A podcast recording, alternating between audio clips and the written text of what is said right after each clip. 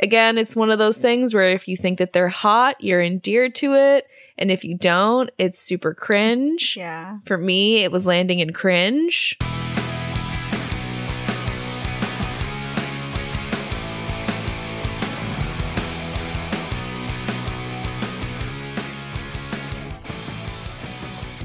Hello, hello, hello.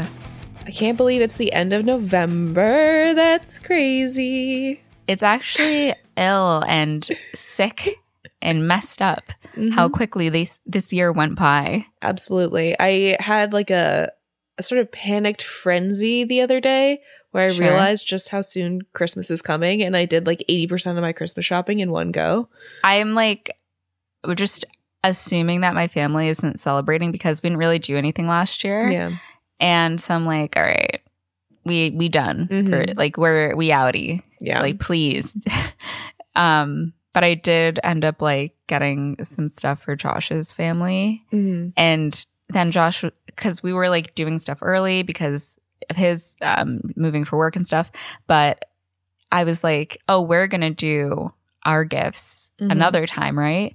And he's like, oh, I got you something. I was like, What? no, no, because I want to like think about what I'm gonna get him and be like thoughtful and intentional. And then he's like, oh yeah, already in the mail, gonna show up here, and I'm like. I fucking hate you. I f- take it back, return it. I don't want it. Like I'm not opening it until I Yeah. figure out what I'm be- getting for Yeah. you. You're gonna have to wait, buddy. oh my gosh. Yeah, I also am buying presents for Matt's family this year. I'm like, Mhm. wow, I need it to be perfect. It has to be Yeah. the perfect gift Or else they'll for hate me forever. Yeah, and they'll be like, well, you have to break up with her now. So- Yeah. No, literally, they will, and that's why it's agonizing. hmm hmm I'm like, I settled on what to get his sister and his niece like very quickly, Yeah, but his mom, I'm like, well, that's the most important one. So Right. I have half of it. I should figure out the other half of it. But nice. Christmas is stressful. It's so stressful. Let us know how your how your gift buying is going currently if you do celebrate. Um Yeah, and if you have any ideas. yeah. For. Christmas, for Yeah. Hanukkah, Yeah. whatever you guys are procuring, please let us know. Mhm. Yeah. Kwanzaa. I don't know if Kwanzaa is really about gift giving, but cooking. Yeah. Three Kings Day. Mm. What are you putting in that grass? Yeah. If you know, you know. Well, with that being said, I guess we should talk about uh, our last movie of the month before we head into, you know, the celebratory month of December. Yeah. And this is actually our first non indie. No, no, because we did Twilight. Oh, yeah. And 17 again. Yeah. So, Oh my God. That stop. Stop time. Someone stop the clock. This is insane. I'm like, and now we're fine. Th- thank God the strike is over. You're like, it's 2025. I'm like, it's been over, babe. Yeah. oh my God. Uh, well, that being said, today we are Yeah. doing uh, a 2007 Amanda Bynes classic, highly requested Sydney White. Yes. As you all know, I love Amanda Bynes. I think she's hilarious. She has such a presence on the screen. But I feel like they really did her dirty with this one. Yeah, they. I mean, they did her dirty in a lot of ways, both with the Yeah. the lackluster dialogue and Yeah. whoever on the styling team that fucking hated her Yeah. and wanted her to look her absolute worst. Like Amanda Bynes is a beautiful, beautiful woman, yes. and they fucking dragged her through the mud with this one. She's looking Yeah. orange. The frosted eyeshadow is not a good look. The wardrobe leaves much to be desired. And the worst of Mhm. all, that godforsaken wig that they put her in. It's so I didn't realize it was I guess I should have figured it out, but like I was like, why do they keep leaving these strands on her face? Like Mhm. what she doesn't have bangs they're not even like cut but also i have to remember that in 2007 right. things were things were taking a big nosedive in regards to fashion Yeah. Once So- you get into the late 2000s, things start to get real dicey. yeah the 2010s fashion Mm-hmm. eh, we're talking skinny jeans and uggs Mm-hmm. and like a, some sort of forever 21 top and it's really bad And a big old owl statement necklace. i knew you were gonna say that the I knew you were ballet flats. i was like I'm having like war flashbacks. Yeah. And now ballet flats are back, but they Mhm. look chic. Yeah. And they look I've actually been wearing my old all black ballet flats. Mm. Um which I feel like are just like sleek enough that I'm like, okay, this yeah, is like that, those, that's reused. classic. but when I tell you this style I'm still scarred from. Like my peplum tops and my cardigans. Yeah. I was I was big into the peplums. I loved the peplum. And as you know, cringy as a piece of clothing it is, it was very flattering for my silhouette, I must say. yeah, I could see that. Cuz you're a curvy individual, so it's like very flattering. yeah. Um yeah, we, maybe we can have a a throwback reminiscing Mm, situation at some point, but yeah. The fashion was bad. Those middle school pics, but yeah, Aye, yeah, aye. nobody was really looking great. Even the the hot girls, quote unquote, of the movie, they weren't looking good either. Yeah, I just feel like I don't even know if the concept was it because I've seen good remakes, like obviously, uh, what's it called? The one where they redo Cinderella. A Cinderella story. Well, yes, but I'm thinking of even Ever After or Oh yeah, yeah. I don't know.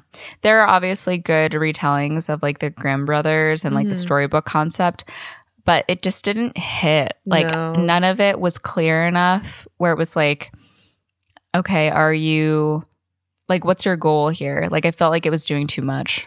Yeah, this one definitely falls flat for me, especially in the even in the Amanda Bynes canon alone, but Mhm. also just in the general, you know, genre of sleepover movies. Like this one, do you have I watched it a million times and will I continue to watch it? Probably, Yeah. but it's not one of the heavy hitters in my opinion. For sure. There I like enjoyed the movie. I didn't hate my time watching it or anything, but I wanted there to be either like more romance or more Comedy. Amanda being like, yeah, exactly. She's such a good comedian, like Mhm. more sharp witted comedy. And like, there's no way this was ever going to be like a dramatic No, romantic no. movie. So, like, just beef up the comedy. Mhm. But the writing was so bland. Yeah. Well, speaking of, we did see uh, an, a review of the film, which I think sums it up pretty accurately. Mm-hmm. This review is from Rotten Tomatoes, and it says Amanda Bynes is charming, but Sydney White is a poorly adapted take on Snow White, relying on tired ethnic stereotypes. Laughs. That pretty much nails it. Yeah. Yeah, the a lot of the jokes are just quite lazy. Mm-hmm. And I'm like, you got comedic genius Amanda on your team? And this is what we're doing? Yeah. And it was interesting because when I looked at the director, he had directed Sleepover, Mhm. American Pie Presents The Naked Mile, The Late Bloomer and Prom, which I haven't seen, but also like Awkward. Yeah. And I'm like, Sleepover and Awkward, like I love those 2 Mhm. So what happened, my man? Yeah. Well, before we get too far into it, should we talk about the numbers? Yeah, I just realized we didn't talk about the freaking numbers. I'm like, What kind what of financial podcast we? is this? so the budget for the film was 16.5 million and in the box office they made 13.6 million. So pretty rough. That's a loss for sure. hmm And it also opened, I think, sixth Hmm. that weekend. So not really what they wanted, I'm no. assuming. Yeah, I do remember seeing it in theaters, so I did contribute. Oh, really? but it wasn't enough. um they also like shot this movie really fast. They only had 35 days to shoot it, which is like Wow. kind of crazy. And they filmed it in Winter Park, Florida at Rollins College. For the most part, there were some other scenes they did elsewhere, but most of the extras actually were just students who decided to stay on campus during spring break. So Hmm. probably saved some money with that one. yeah. And I'm like, what did you spend the other monies on? Amanda Bynes. Yeah. Hopefully she got a, a big paycheck. I hope so. Yeah. Well, with that being said, we should just dive into it. But before we do, we just want to remind you that on Patreon this month, we did The Princess Bride. Mhm. Very fun time. Definitely go check that out. And we can reveal that next month we will be doing Barbie and Nutcracker. Yeah. I'm so excited to cover our first Barbie animated movie. Me too. Yeah, it I've been waiting for it this was day. quite the lineup for the December vote. So for those of you who Mhm. aren't patrons, I'm just going to read it out so you can see kind of the the wild cards we had going. the vast array. so obviously in the poll we had Barbie and Nutcracker. We also had the Sandra Bullock rom com While You Were Sleeping, uh, the Tim Allen classic, The Santa Claus 2, and last but not least, Die Hard. Yeah. So- I was like, okay, go off, y'all. I did not expect that to be on the options, but uh on the table rather. But Yeah. I'm I'm glad to see that the love for Bruce Willis is alive and well the inclusion of Barbie and Die Hard in this in the Poll? same poll. it's giving Barbenheimer. It's Yeah. giving Double feature. yeah. But uh, unfortunately, Die Hard did not take the gold this time. But Mhm. I'm very excited to cover a Barbie movie. So if you're interested in hearing us cover this masterpiece, definitely head over to our Patreon. It's five dollars a month. Uh, you get an extra bonus episode that is voted for and picked by the patrons. You get to join our Discord, which is super fun. Um, we have some other cool perks as well. So definitely check it out. Mm-hmm. I guess should we just I don't even know jackhammer right into it. Let's do it.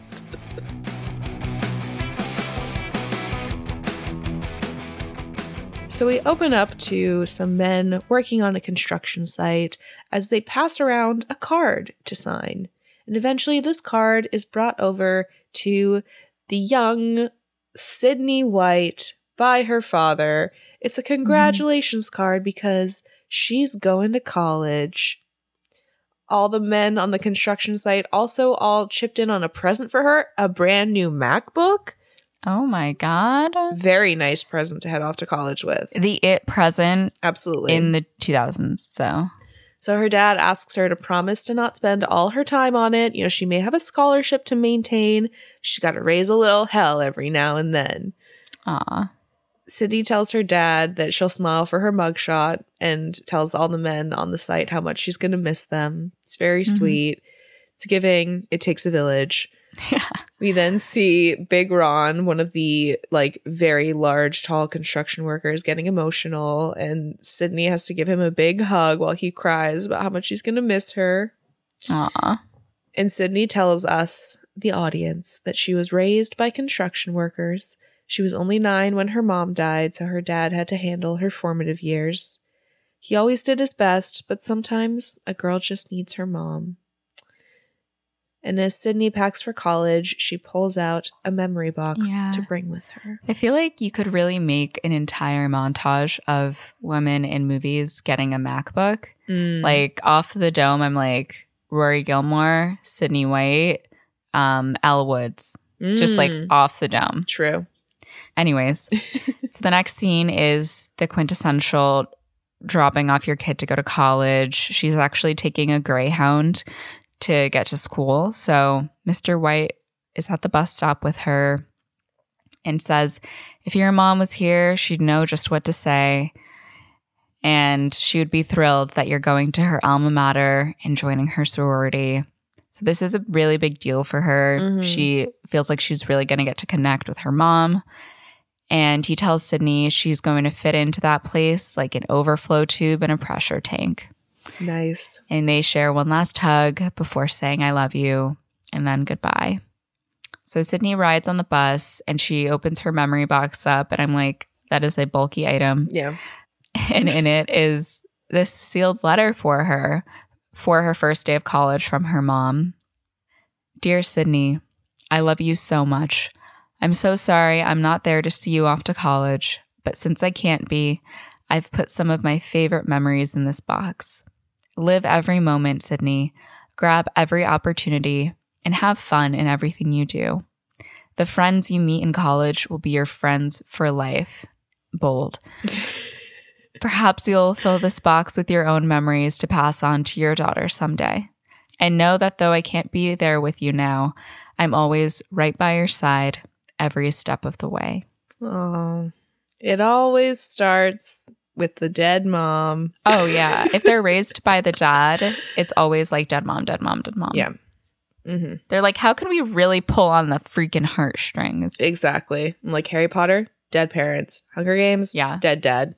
There you go. I haven't seen Divergent, but I assume somebody's dead. Um, I think she has both her. Is it her dad? I thought that she had both her parents, but maybe her dad is dead. I know her mom is definitely alive. yeah, I've I've not seen, so I couldn't say, but nonetheless, we go to school. And who do we see driving in a convertible? Miss Sara? Paxton herself, aka Rachel Witchburn. She is probably the person who looks the best in this movie. They did at least Yeah. give her like a decent Her hair looks good. hairstylist. Yeah. hmm So the first thing that she does when she gets to her room in the Kappa Phi Nu sorority house is log on to her computer and check to see that she's still ranked as the number one hottest girl at Southern Atlantic University. Of course. So obviously, this is a very, very obvious direct reference to the Wicked Witch. Not witch, I guess. She's the queen, but she's also a witch. yeah, yeah. You know, making sure she's still the fairest of them all. Yeah, they are not subtle Mm-mm. about this. Um did you ever watch Darcy's Wild Life growing up? no. That was starring Sara Paxton and she was like actually she wasn't the popular girl in that one. She was like this girl who moved from the city to the farm. One of the best theme songs ever. I was reading like fun facts about this movie, and there are so few of them. Mhm. And one of the fun facts was just like, this is the second time that Sara Paxton played a mean girl. The first time was in Sleepover, which is the same Yeah. director. So Oh yeah, that's true. Yeah. That's true. Interesting. So Sydney arrives at her new dorm room where she meets her roommate, Dinky, short for like Demetria something. Demetria Rose, because I was reading, Yeah. because obviously, like they have a breakdown on Wikipedia of who all the characters are in the Snow White story, Okay. and I didn't realize that Dinky is one of them because I never heard of this character before. But Dinky is supposed to be uh, the character Rose Red, Huh? who is Snow White's sister. So it's like one of the original like Snow White Oh, stories. Like a Grimm version. hmm So like it's initially a German fairy tale, and Mhm. like the best known version is you know the Brothers Grimm one. But yeah, it's about Snow White and her sister Rose Red, um, two little girls living with their mother, a poor widow, in a small cottage by the woods. Uh, Snow White is quiet and shy and prefers to spend her time indoors doing housework and reading. Rose Red is outspoken, lively, and cheerful and prefers to be outside. They are both very good girls who love each other and their mother dearly, and their mother is very fond of them as well. Well, thank God for that. Yeah, so like Snow White is supposed to have like super dark features with, you know, the pale skin Right. and like the dark, dark hair, whereas Rose Where Red, that pale skin? Who's to say? but Rose Red is supposed to be like super, super like fair, like light, light blonde hair. So that's what they're going for. Who knew? Not me.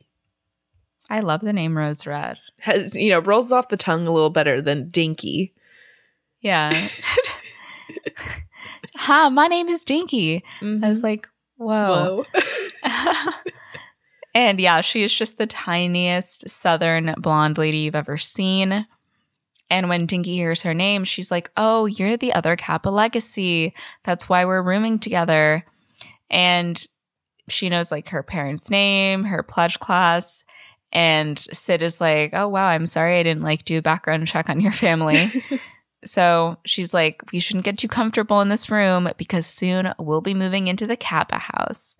And Dinky grabs her hands and they jump up and down. And she talks about how every woman in her family was a Kappa. And she even has a Kappa Barbie. And Dinky asks what Sid is going to wear to the rush party. She's so excited. She's like, I have five options right here. Mhm. So Sid looks through her one bag of clothes to see if she might have a skirt she has this other suitcase, which she reveals is filled with her favorite comics. She has a collection of comic books. Wow, she's not like the other girls. My point exactly. She's different. Okay. She has diverse interests. hmm So Dinky offers to lend her something, and Sydney is very touched. And she says this is going to be fun. She's never really had a lot of girlfriends before. And Dinky says, not just girlfriends, sisters. Mm. I love Dinky. Yeah, she's great. And I was like a little bit afraid that like because well, this movie could so easily go the route of like, oh, you know, she grew up around the guys and she's never had a lot of friends, and then she's yeah, and like, she doesn't want to. yeah, and then she's like really awful to women, but she's not. She like genuinely does really want to be friends with the girls. So Yeah. I'm glad it doesn't go that route. Meanwhile, Miss Rachel Witchburn is driving like a golf cart looking thing. I But is it like it? It kind of looks like a Hummer or something. It's is like that the one you're thinking of? It's like um if you're in the airport and they have those little like Yeah, it looks like one of those. Yeah. yeah. Yeah, she drives that thing directly through the marching band. So that's cool. She then goes into a building and sits at the head of the student council meeting table and like Mhm. very dramatically says, "And now I we- let's welcome Tyler Prince, president of Beta Omega Rho fraternity as he enters the room. Um, he is our our leading man, our love interest, but he's simply just the most average, plain white dude. So she tells the council that she's invited Tyler to talk to them all about a special project. He starts to explain this special project, but Rachel cuts him off and tells the council about their plans to demolish the Vortex, aka this like rundown house where geeks and losers live, so that they can break ground on the Witchburn Prince Greek Life Center. And apparently, even the administration is on board with evicting these students and um, just letting Greek life take over the campus. yeah, which we find out later is not even close to the to like half of the student body. No, they are the minority, but I like. I'm like, do they make money for the school? Is that why? They might I don't they might have people donating. I, I there's a lot of like uh mental gymnastics that need to be Mhm. done in this movie, so Yeah. I don't know. but we go to Rachel and Tyler. Rachel starts getting jealous because she sees Tyler like winking at a girl on the student council. And she says to him, like, this is silly. When are you going to come back to me? And Tyler's like, Rachel, you dumped me. And Rachel's like, it was middle school. I thought I was going to marry a Backstreet Boy. I am surprised that they set the breakup so far back. Like the way that she's Right. acting, you would think that they were dating like last year. Yesterday. Yeah. But I'm like, you broke up in middle school, my guy. That's just not. It's not that serious. I feel like they just said that so that he looks better. yeah. Because if they said that they were dating last year, even or something, it would make him not even look bad because it's still months and months ago, but like it just makes him look like more of a nice guy. Yeah. True. So, Yeah. So we then go to sorority row. Sydney is pulling a little Demi Lovato, wearing her Converse with her dress. Now, baby, because that's just me. okay. But she, you know, assures Dinky it's okay that she's wearing the Converse because, like, you know, isn't the whole sisterhood thing that they like you for who you are? It's like, yeah, totally. Meanwhile, the fucking creeps over at Beta are using binoculars to like ogle all the freshman girls. hmm Gross. And the boy with the binoculars, Moose, he then gets distracted by the residents of the vortex. We see Mbele, who is sleeping on the ground. We see Jeremy, who is running around with his puppet. Uh, Terrence is doing an experiment. Spanky and Gurkin are fighting with lightsabers. But Moose ends up zeroing in on George in his little Tiger Guide uniform and decides that that's his target. He then tries to throw a football like directly at his face very fast. Like that could cause a very serious injury to somebody. Oh yeah. But luckily, Sydney catches it at the last second and she checks in on George to make sure he's okay. And maybe think about this trend that's on TikTok right now. It's actually like people in college doing it where guys Yeah. will like knock on girls' door and have like somebody throw a football and they'll catch it at the last second to be like, You ladies all right? so it made me think about that. But yeah, she checks on George, but he kind of like malfunctions at a girl talking to him. And Sydney yells to Moose that he better hang on to his football. He clearly needs the practice and throws it back so hard that it knocks him off his feet because she's not like the other girls. Yeah. She's athletic. She doesn't have a lot of girlfriends, and her dad's a plumber, so she knows a thing or two about a thing or two. Mm-hmm. Tyler is very impressed by this athletic feat, and he runs over and introduces himself. Off the bat, he's interested in her. And Dinky actually wing womans her. Mhm. She's fantastic. And she's like, Tyler, can you help us uh, find our way to the cab house? And Tyler's like, ladies, let me be your Greek guide. and so he walks them through the neighborhood and talks about the different sororities, their reputations. And Sid asks about the vortex. And Tyler explains that it started just as overflow student housing. I'm like, there can't be that many rooms, but sure.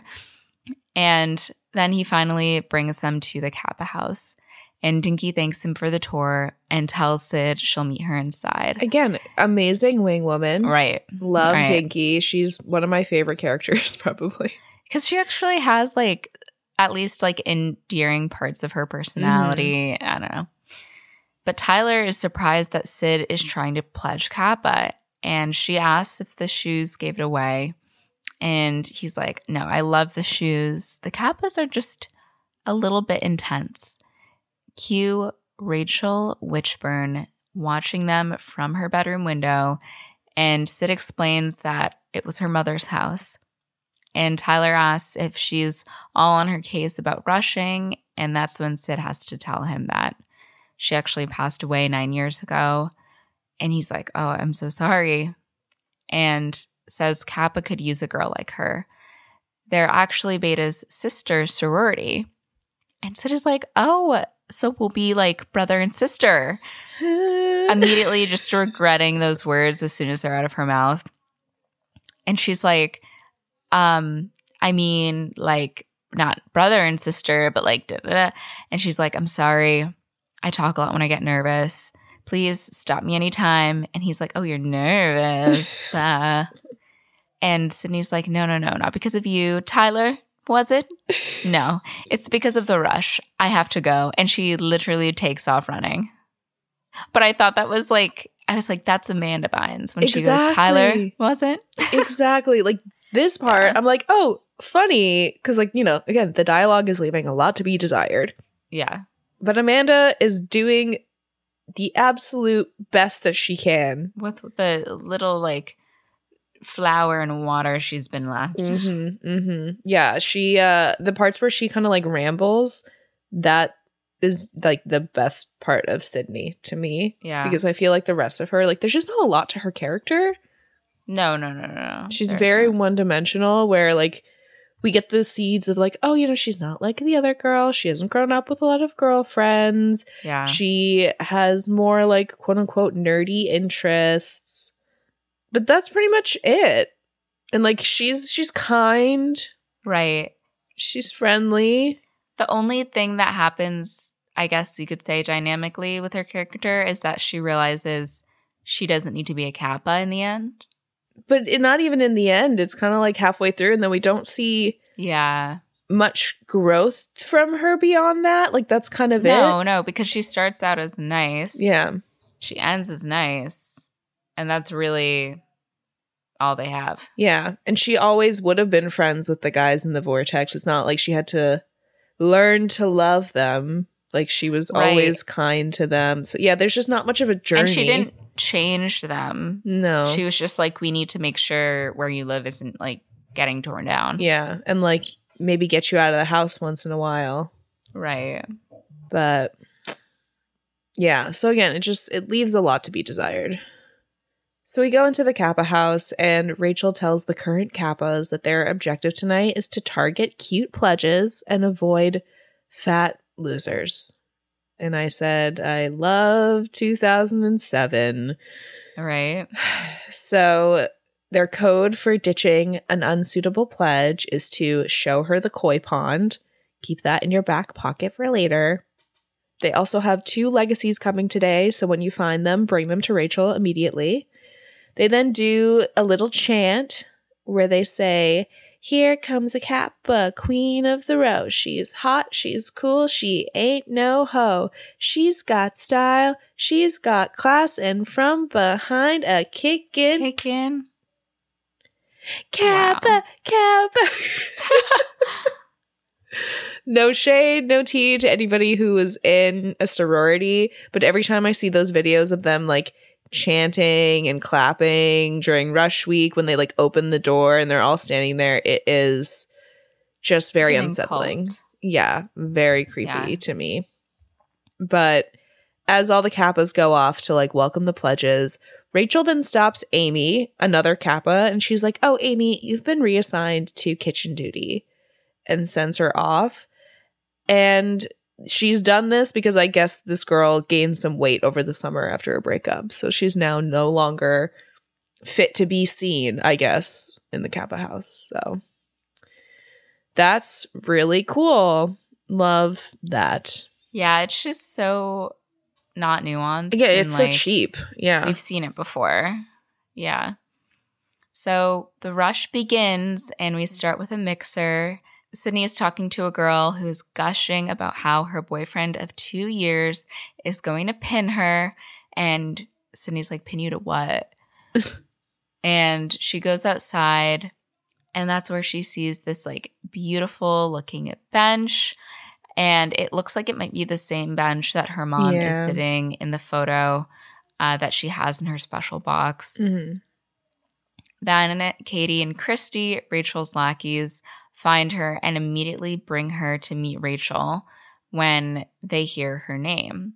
So they bring her over, and initially Rachel's like, um, ladies, how about you show this one to the koi pond? the girls are like, um, she's a legacy and Mm. then Rachel has to play nice.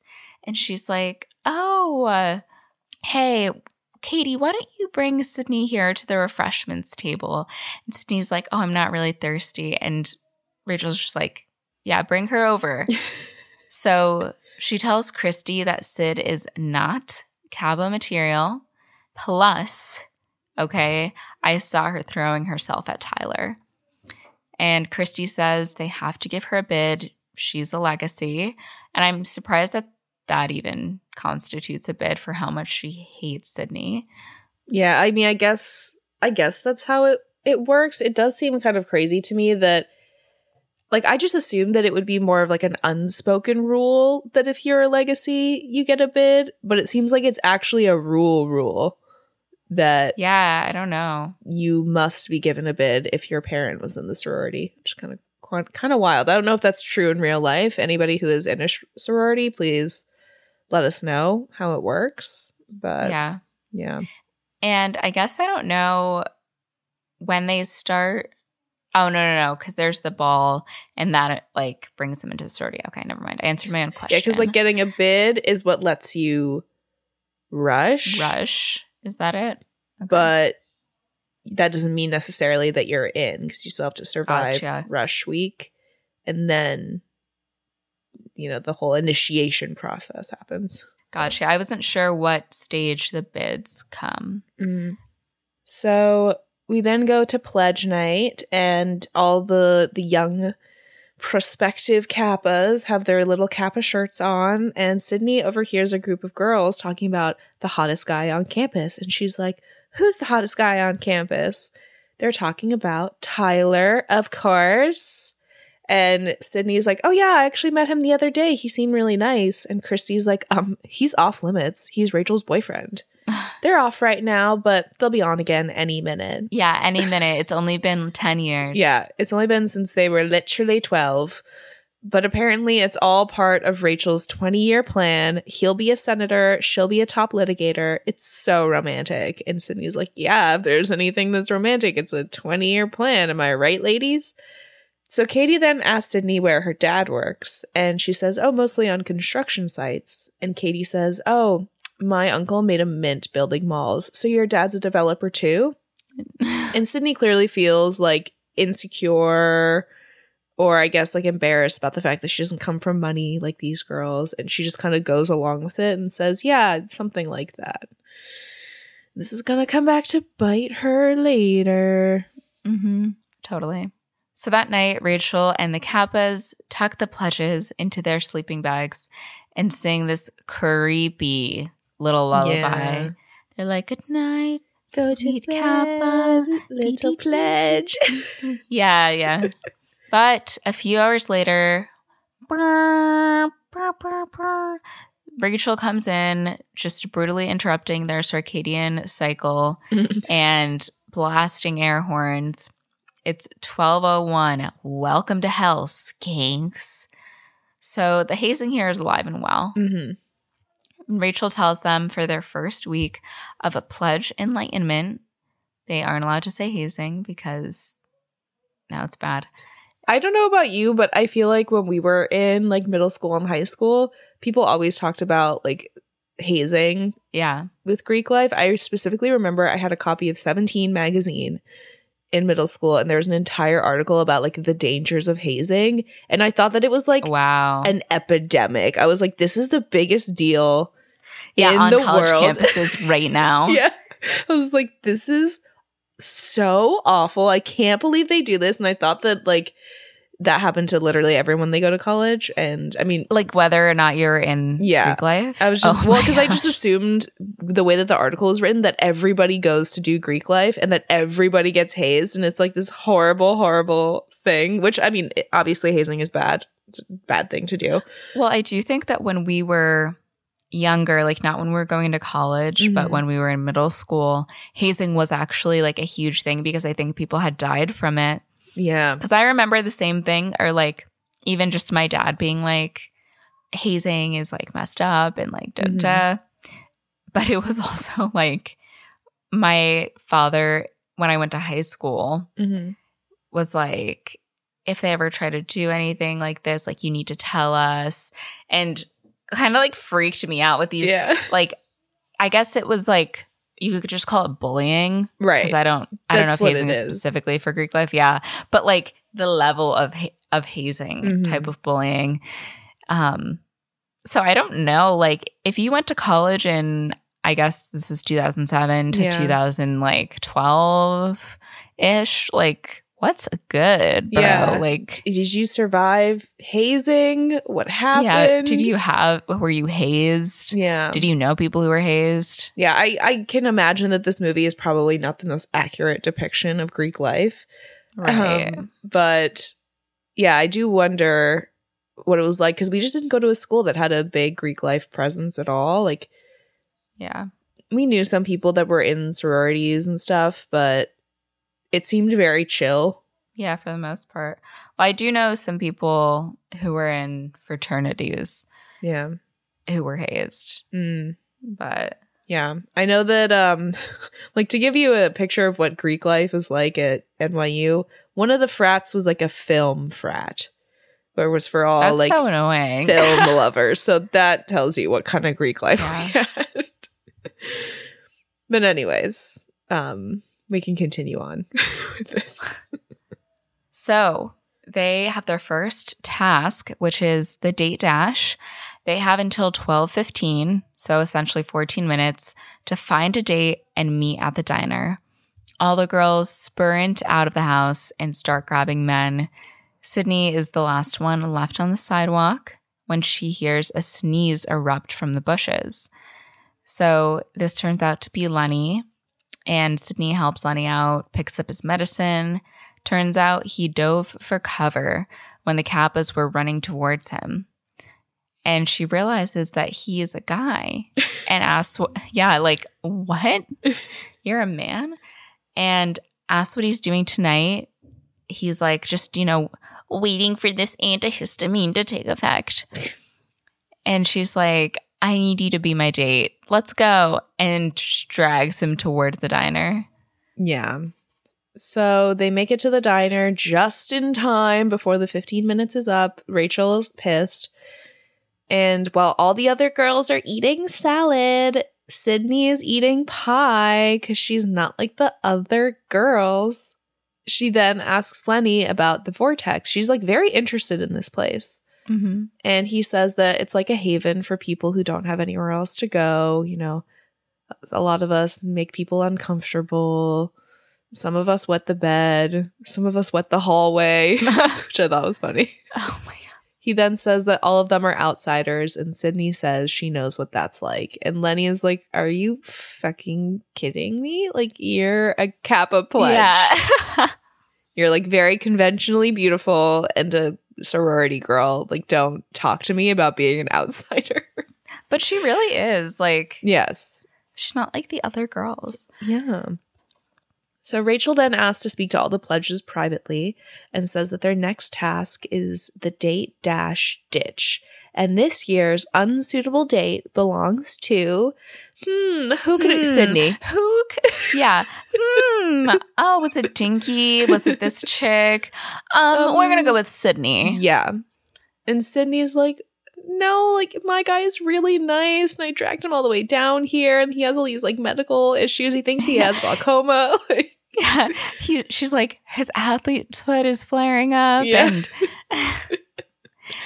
oh uh, my But gosh, and he has a sinus infection. yeah, but Rachel says that if being a kappa is important to her, then this is the price she pays.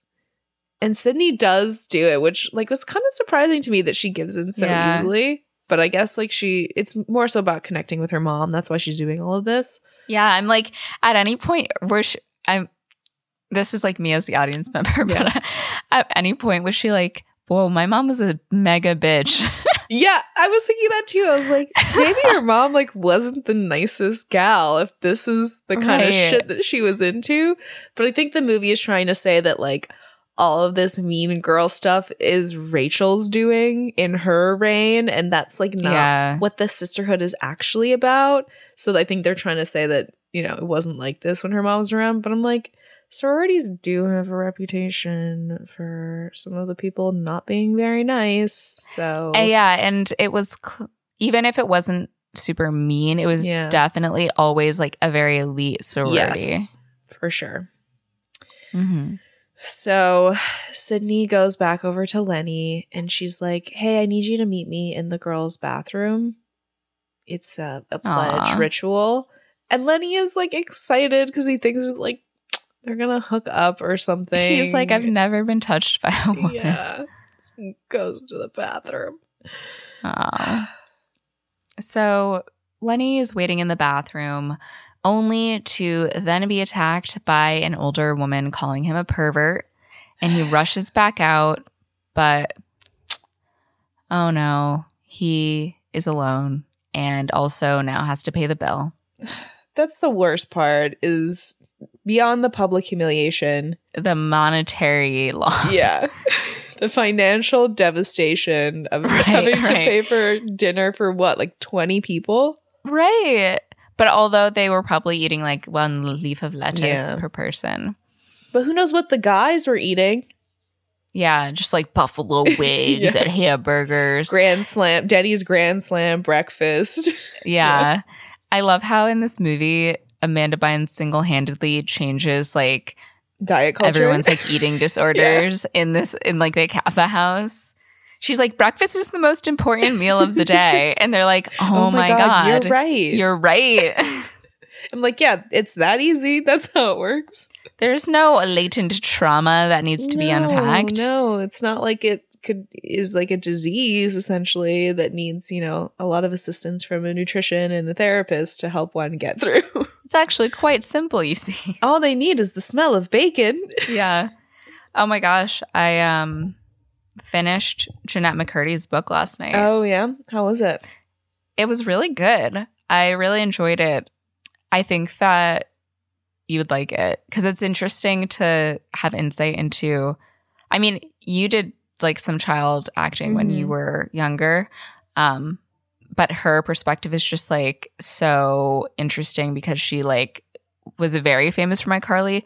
She never wanted to act. Yeah. And also like there's also like a lot of mention of eating disorder and Mhm. OCD and stuff in it that she has to like overcome. And it was just like really shocking because I loved iCarly. yeah. And seeing like what was actually going on behind the scenes makes me never want to watch a show with child actors in it again. right. Because it is so sad what she had to go through at such a young age. hmm Yeah, I've heard like it's so good. My roommate is reading it right now. Um, Oh, yeah? So maybe I'll I'll borrow it when she's done. But it's been on my list for a long time. So Yeah. I think it's worth the read. Yeah. I was skeptical because I'm always skeptical of like celebrity Yeah. memoirs, but yeah, it's really good. wow. Where what are we talking about? What's happening? We're in poli on this movie. It's a bad movie. I read this as polishi class, and I was like, "Oh, poli sci." yeah. I was a theater major. yeah. So Sydney is in her political science lecture. Mhm. And the professor is talking about how afraid the founding fathers were of direct, direct, Demect democracy. leather, red leather, yellow leather. Yes. Apparently, this is also the only professor at the university. yes, he is the only. He's teaching all the classes. He's running all involved of the in- community events. exactly.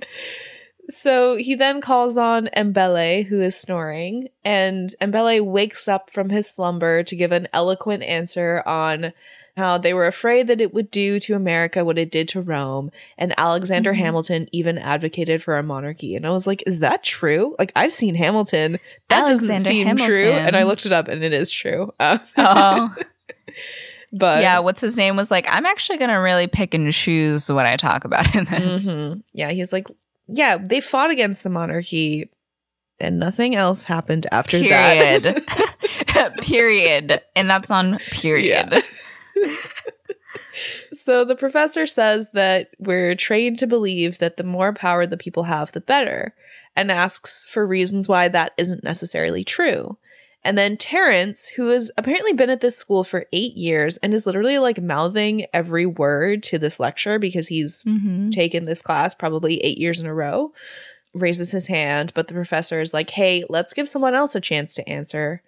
So Rachel then says that most Americans don't educate themselves on the issues. And there are some valid arguments for keeping things a little more elite. Maybe even What a generic oligar- answer. I know. Yeah, maybe even an oligarchy, Yeah. people are saying. and I'm like, it is- it is basically run by an oligarchy Yeah. now. hmm But They were a little more hopeful in 2007. So- Yeah. There's an episode of um New Girl, which I'm now like Mm. watching, where Justin Long is like seen crying because he cheated on his girlfriend, Mm. but he's like someone walks in and they're like, Why are you crying? And he's like, I just found out about the electoral college. like it's just like your vote doesn't really matter. Oh my gosh. I forgot that Justin Long was on New Girl. Twice. yeah, and like a reoccurring role. Yeah.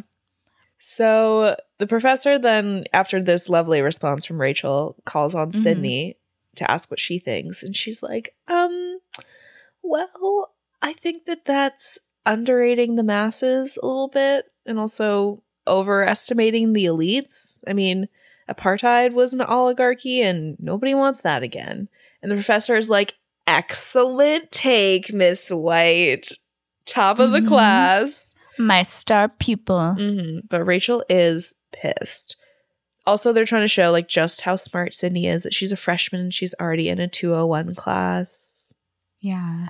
Unfortunately, none of her like being very intelligent really translates into No. what happens. It's like more reliant on her leadership skills, like what Mhm. she does later in the film. So, I don't know. I feel like they tried to make her she's like very nice and she's smart. She's Mm-hmm. not like the other girls. And I was like, but you're not really giving her a personality. No. no. So we go back to the hazing rituals. They're doing jumping jacks and answering Kappa trivia. There's a really big emphasis on them being like looking a certain way. So there's like exercising, and at one point, Dinky has to answer a question about, I think, where their founder was born. Yeah. And Sydney helps her by like, she's like little rock, like tiny, like rocking motion. And Dinky is like Little Rock, Arkansas. And Rachel obviously sees this. Yeah. Um, but she like doesn't say anything. And the pledges are either not eating or barely having anything for breakfast. And I guess the other meals as well. But Mhm. Sydney has a full plate. She has some like waffles and eggs and bacon and da da da. And she's like, Oh, does anyone want anything? Like breakfast the most important meal of the day. And someone's like, I'll have a waffle. Like just so like desperate for nutrition. Mhm. And she's like, Yeah, like help yourself. Like let's like just Breakfast is Bringing good. light. yeah. She's literally she's like, breakfast is good. and uh, Rachel inspects everyone's appearances with a huge magnifying mirror. yeah. And as they come up, they're like, she's like, here's some tweezers. Um, you better Your pores are huge. like, yeah, get your highlights done. Mhm. And then Sydney comes up and she's like, Why don't you just keep looking exactly like that? And it almost stings worse than the other ones. yeah. And she's just like really taken aback by this. Mhm. But in the next scene, we do see all the girls have started eating breakfast and just like that, diet culture destroyed. destroyed. Hammer. Mhm. The girls also get woken up in the middle of the night to clean the beta bathrooms. I'm like, ugh, cleaning a men's bathroom is disgusting. Yeah. After they're done, Sydney actually runs into Tyler and he's like, Oh, I'm sorry, that was probably really tough. And Sydney's like, Oh, it's okay. I spend a lot of time in bathrooms. Not that I spend more than a normal amount of time in the bathroom. I spend a, like the usual amount of time in the bathroom. But Rachel comes over and she's like, We need to get back to the house. So Sydney is like relieved to scurry off because she is incredibly nervous. Mhm. But Rachel's like, oh, we had to give her a bid. And Tyler's like, she's cool and cute. And I'm like, Tyler, you're putting a target on this woman's back. Do you not know what Rachel's going to do to her for that comment? Right. Yeah. She's going to poison her. Exactly. So we then go back to the library. Uh, Spanky and Gurkin. I cannot believe that these are their names. what are these names? Gurkin? Spanky? I'm like your government. Your government name is Spanky. Yeah, like I'm looking at the Wikipedia. There's no other name listed for him. Spanky is in like quotes, so it's obviously a nickname. We don't know what his actual name is though, but Gurkin is Gurkin's name. And it's also not spelled like gherkin, the the other word for pickle. It's spelled G U R K I N. well, I think when he, at the end, when it's like, I'm a dork, Spanky stands up and he's like, my real name is da da da, Oh yeah, and I'm a virgin. right, right. I was like, why would you say that? so yeah, we're, we're with Spanky and Gurkin. They're in the library arguing about whether pirates are cooler than ninjas, while Sydney is returning some books, and the librarian is like, "Wow, I must say, I'm impressed." We don't get a lot of pledges in here studying. And I'm like, all right, we get it. She's not like the other girls. She's smart. And Sydney's like, well, yeah, they probably don't have a scholarship to maintain. And that's when she notices Lenny sitting with the Vortex guys. So she goes over and she starts to apologize for what happened in the bathroom. And Spanky's like, "What? What did she do in the bathroom?" Um, but Lenny says, you know, it wasn't exactly surprising behavior for a Kappa, and he starts packing his bags to leave. And as he walks out, Sydney yells after him that if it makes him feel better, they threw baloney at us while we sang Celine Dion songs. And everybody in the library laughs. Demoralizing. Yeah. Rachel tells the pledges that tomorrow is their presence dance, where they will introduce the new pledge class. The current sisters will pass down their presence gowns to the new pledges because, after all, we're all size two except you, Amy. yeah. God. And just like that, the diet culture is back. but Rachel then draws a name to pass down the best gown. And of course, she drew Sydney, Mhm. much to her chagrin. I'm like, at what point do they retire the gowns though? Because like things go out of fashion. Yeah, I don't know. It's a good question. Yeah, because if everybody is always passing the gowns down, then you're never getting new gowns. Hmm. yeah, I don't know. Yeah. I didn't think about that. I thought they were going to be like more cotillion esque, Mm. but they look kind of like meh. It's promy. Yeah. Yeah. So we go to Rachel's walk in closet. She's looking through. She also, as soon as she steps in, like there's an automatic perfume sprayer that sprays. Gross. Yep. Um, but yeah, she's looking through her closet, and that's when an alert on her computer goes off. And she's like, Hey, Christy, you should check your standing. I'm sure you've cracked the top 20 by now. And Sydney asks, you know, what this is. And Rachel's like, Oh, it's nothing. It's just like the school's hot or not list on MySpace. Like, it's just some dumb list. And Sydney's like, Yeah, that does sound dumb. Yeah. Yeah. That sounds fucking sounds stupid, stupid, as hell. Um, Yeah. bet some lame people just log on all day and vote for themselves. And Katie's like, no, we don't. You can only vote once a day. Rachel is still number one, of course. And she's like, oh, am I? That's so Oh, what a surprise. You know, Like, it's darling. it's always been that way. You know, people just like to stick to the status quo, so new people never make it on. But a new person has made it on the list. Sydney is number 213. what? Rachel is livid and she goes back to her closet and picks out a black dress for Sydney and she's like, "Oh, this is perfect. It practically screams number 213." Just so fucking rude. Yeah. Just giving her like, and the thing is, she looks good in the gown, Yeah. but she absolutely chose it because it's like black, it's dark, like it's not like some really like poppy, No. pretty, like, yeah, Yeah. Brutal. She then answers a phone call from Tyler and she really hams it up. She's like, Oh my God, you're so bad. Sorry, girls, I have to take this.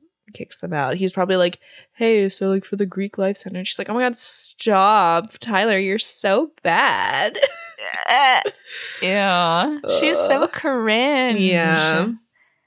So we cut to the presence dance. Is it presence like P R E N? Like they're like they're presenting them. Oh, oh, okay. Yeah. The presents. Presents. So the presents dance begins, and it's very debutante esque as the girls go down the stairs when their names are called. And we get to Sydney. Tyler is in awe, and they meet at the bottom of the stairs. My favorite and- trope girl walking Yes. down the stairs in a beautiful gown, boy Mhm. in awe. we need to get you like a venue Mhm. whenever you get married so that like you have to walk down the stairs to Yeah. get to the aisle. That would be clutch. Absolutely. I was literally, I fell into like a rabbit hole the other day of just like looking at how much weddings cost because I saw a TikTok of somebody like breaking down how much their micro wedding of like 30 people, 30 or 50 people, something like that costs. And it still costs like $30,000. And I was like, Okay, that's insane. Like you can have a wedding for less than that. Yeah, but then I started looking at like the cost of different venues in New York, like the venue that I've always wanted to get married at, and I'm like, Yeah. oh, it's so expensive to get married, and this doesn't even include like the dress or Yeah. All the other things that surround it, like invitations. And I was just like, damn, will I ever be able to get married outside of a courthouse? Maybe not. Not in this economy. It doesn't seem like so. I know. I'm like, do I have to my my next like priority in the next 10 years is Mhm. to buy a house. Yeah. So I'm like I cannot be fucking putting away money for a wedding. Yeah. Like this is so much. Yeah. And Matt was like, well, it's fine. Like, we'll just get married at a courthouse and then we'll have a big party. And I was like, no. I want a wedding. like I want to have I want to walk down an aisle, okay? Like I want to have that Yeah. moment for myself. It's about me, it's not about you, Matthew. Sorry. yeah, it's about me, me, me. but I I have decided fairly recently though that probably what I want to do is like actually get married like at the courthouse first, like in advance. Sure. Yeah. Um just because I've also seen people say that like it really takes the pressure off if you actually get married first before your wedding. There's also like just generic paperwork stuff that Exactly. you have to do. Yeah, and that way like it's easier to have like joint accounts and then you can put all of the wedding costs on like a credit card and then use all the points from the credit card for your honeymoon and like Ooh. yeah that's a hot tip so definitely do that if you uh, are planning a wedding but yeah that way also because i'm not american like there's all the visa stuff on top of it so to like get the Mhm. ball rolling on that kind of stuff it's a whole thing but anyways um yeah weddings are expensive Mhm. is the moral of the story and for sure. perhaps i will not be getting married at the prospect park boathouse Don't let the dream die. What if the pod takes off Mm. and we're millionaires? and i say we'll take the lot yeah, exactly. Um yeah, who knows? I I really would love to get married at a botanical garden, Mhm. but I don't yeah, I don't know. I just can't even if I had the money, Yeah. I do I know for myself I have such a hard time spending money on stuff Right. like that I feel like is not necessary. Yeah. So I would be like, oh, if I have this money like in liquid cash, Right. I would be like down payment on a house for sure. Yeah. Like for myself, I feel like I don't want to have to because you know there's so much so many people on TikTok like on wedding talk and stuff are like you have to have this like super niche little like champagne wall where everybody gets a glass of champagne and figures out what their table is. And I'm like you don't need that. Like I'm not no. you're not influencing me. That kind of stuff i'm not falling for. And like i don't even want to pay a lot of money for like florals because i know how much florals are so like They're my so expensive. I will get florals for you. You Be like, I want this flower. That I will go to a floral warehouse Yeah. and make the bouquets myself. like i i'm not Yeah. dropping thousands of dollars on flowers Yeah, um so my rationale has always been like if you get a venue that just like looks really beautiful then you don't have to spend all that money on like decorating it no, for sure. yeah Absolutely. So, anyways, what are we talking? About? Where are we? What are we talking about? The presents dance. Yes. So uh, they end up slow dancing together. He asks her to dance, and when I see you smile, I can face the world. Yeah. Yeah. and is like, okay, Sydney White, you throw a football like Matt Leinart, tackle frat bathrooms, and clean up nicely. And Sydney's like, well, I'm more of a Peyton Manning. Leinart's a lefty. And Tyler's like, marry me. We get it. We get yeah, it. we got it. She's different. Da, da, da. So she then nervously starts rambling. And I'm like, I feel you. yeah. It's a rational thing to do. And Tyler says he's starting to think that he makes her nervous. Ooh. She's like, what are you talking about?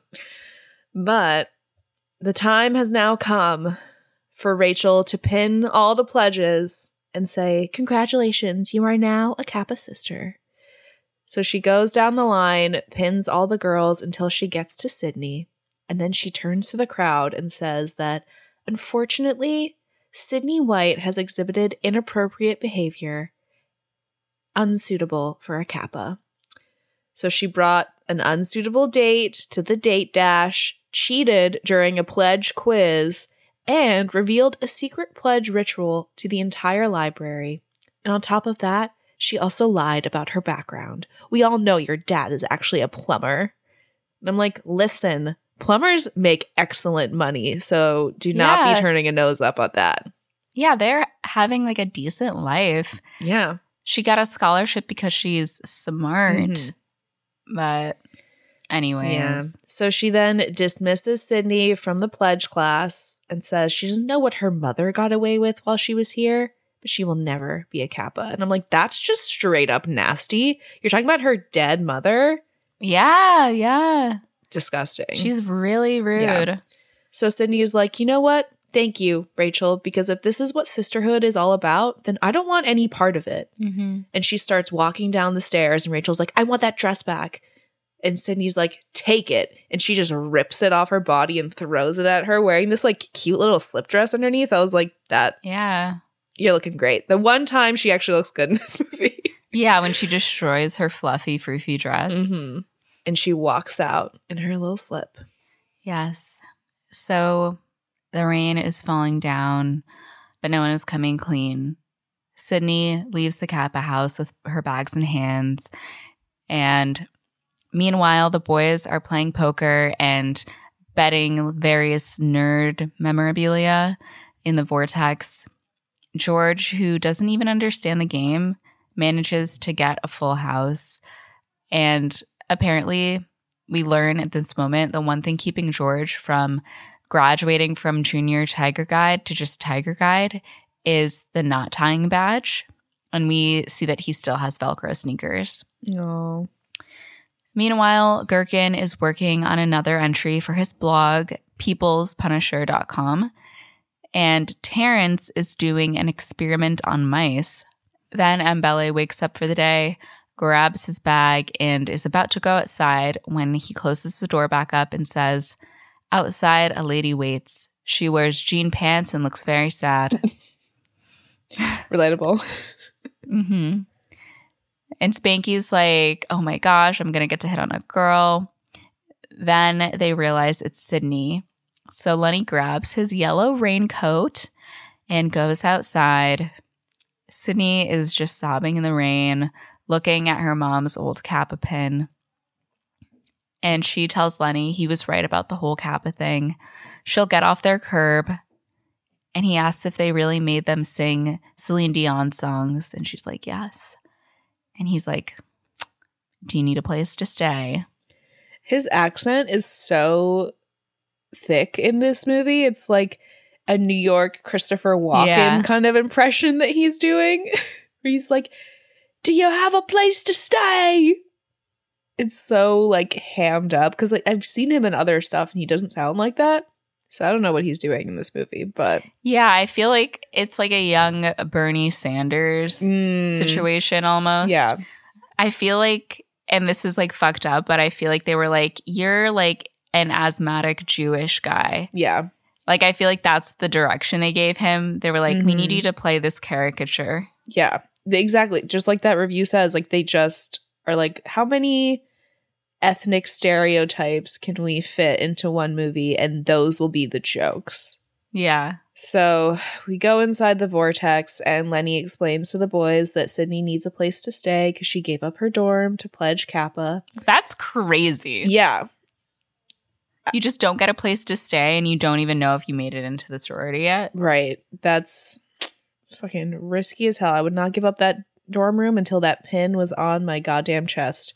Yeah. But yeah, she then meets all the Vortex residents. Like clearly they're not used to being around girls. Um the Vortex members are all supposed to be the seven dwarves. So Lenny is sneezy, Terrence is Doc, Jeremy is bashful, Gurkin is grumpy, Spanky is happy, which I guess in this movie just means horny. Um, George is dopey, and Mbele is sleepy. So Spanky, like as she's meeting everybody, Jeremy is like, "Oh, don't forget about me." Through his puppet, and Spanky explains to Sydney that Jeremy is shy, and as a kid, a therapist recommended a puppet, and it stuck. So he actually only talks through his puppet, Scoozer. Then there's a hole in the wall that lights on fire. And Mbele just like very casually wakes up from his slumber once again to put it out with the fire extinguisher next to him goes back to sleep. Uh, turns out he's a foreign student from Nigeria who has never recovered from jet lag. He's been here for three years. Mm-hmm. And then George helps Spanky bring Sydney's bags upstairs to her new room. Yes. So Sydney is staying in their attic, and Lenny comes upstairs and he's like, It can be a little spooky up here. So I brought you my Scooby Doo nightlight. It's gotten me through some uh, pretty tough times. That was so sweet. Like I just had Yeah. when that happened, I had a vision of you know how this scene came to be where Lenny's like in his room and he's like you know, I should bring her that nightlight, like, you know, just to make her feel more comfortable. And I'm like, that's so thoughtful and sweet. And, Yeah. like going to get it, bring it upstairs to her. It's very gentle, Yeah. gentle boy. So Sydney thanks him, and Lenny notices her comic book collection. She's a nerd just like them. oh my god, who would have thought? Wow. Women don't like comic books. No, they don't have interests or hobbies. That's crazy. Right. He says that she must be pretty tired, and she's like, Yeah, public humiliation can be pretty tiring. And Lenny's like, I know. And Sydney thanks him for everything. And Spanky comes up in like this Hugh Hefner esque robe and asks if she needs anything. And Lenny shoves him out and tells Sid that Spanky really likes girls, but he doesn't know many, you know, but he keeps himself happy.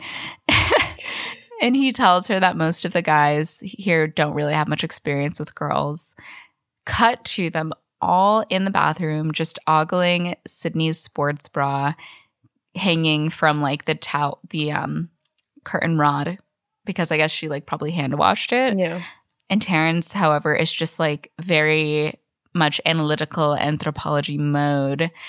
And he's like, oh, yes, the sturdy, breathable fabric is designed to maintain mammary elasticity. Whenever I hear the word mammary, I think of this like one interview with Harry Styles when he was like 16 years old. Is it like a third nipple thing? No, no. Oh, okay. he actually he has four nipples though. But yeah, there was like this interview where they were asking all the One Direction boys like what their favorite word is for boobs, and he like very confidently goes "mammary," and then tells this story about how he was in Spain and he had bought like a rubber boob at some sort of like stand somewhere, and then he ended up throwing it in a lake, and then a dog went I into hate the men. and a, a dog went into the lake and like fished it out and somebody walking by was like that dog's got a memory and that's how he knows what that word is so i always think of that whenever i hear that word There are so many things wrong with this story that you just told Mhm. me. yeah so that night sydney plugs in the little nightlight and she calls her dad he's like oh hey how was the big dance? But she doesn't have the heart to tell him what happened. So she's just like the dance was great. You know it's all very exciting. And he says that he's sure her mom is right there taking it all in with her. And sydney says that's what she keeps thinking. So they say goodnight and she wipes her tears and goes to bed in full, full, full face of makeup. There is so much frosted eyeshadow And mascara on those lids. Yeah. The bed when she's waking up, orange. orange. Yes. So the morning after Sydney moves in, she walks down the stairs and her foot just promptly falls through one of the stairs. She tells the boys that this house is a death trap and suggests repairing it. But Lenny's like, don't start. And Gurkin says it's systematic Greek oppression. The Greeks run the student council, and the student council dictates all budget appropriations. And that's when Terrence tells her that over 80% of the student funding has gone to the Greek system. That's crazy. yeah. I'm like, that sounds illegal. Mhm. And Sid asks why everyone on this campus is fine with letting Rachel Witchburn run their lives.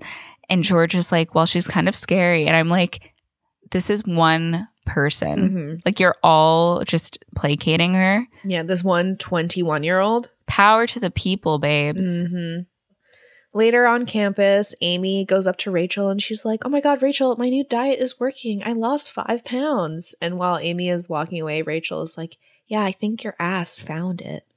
I'm like, Very nasty. Why do we have to keep this in the movie? Tyler then sees Sydney and runs up to her, clocked by Rachel. And he's like, Hey, I want to talk about last night. And Sydney's like, Oh, yeah, when your girlfriend humiliated me, good times. But Tyler says that Rachel isn't his girlfriend, and not everyone on Greek Row is like her.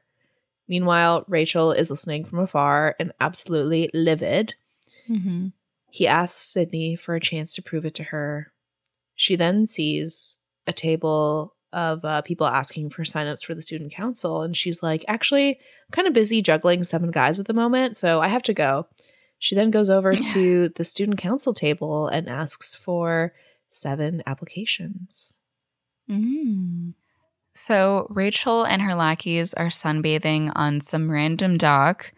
And I mean, we know the movie is shot in Florida, but it almost like when I was watching it, I was like, is this LA? Like, is this West Coast? Is this East Coast?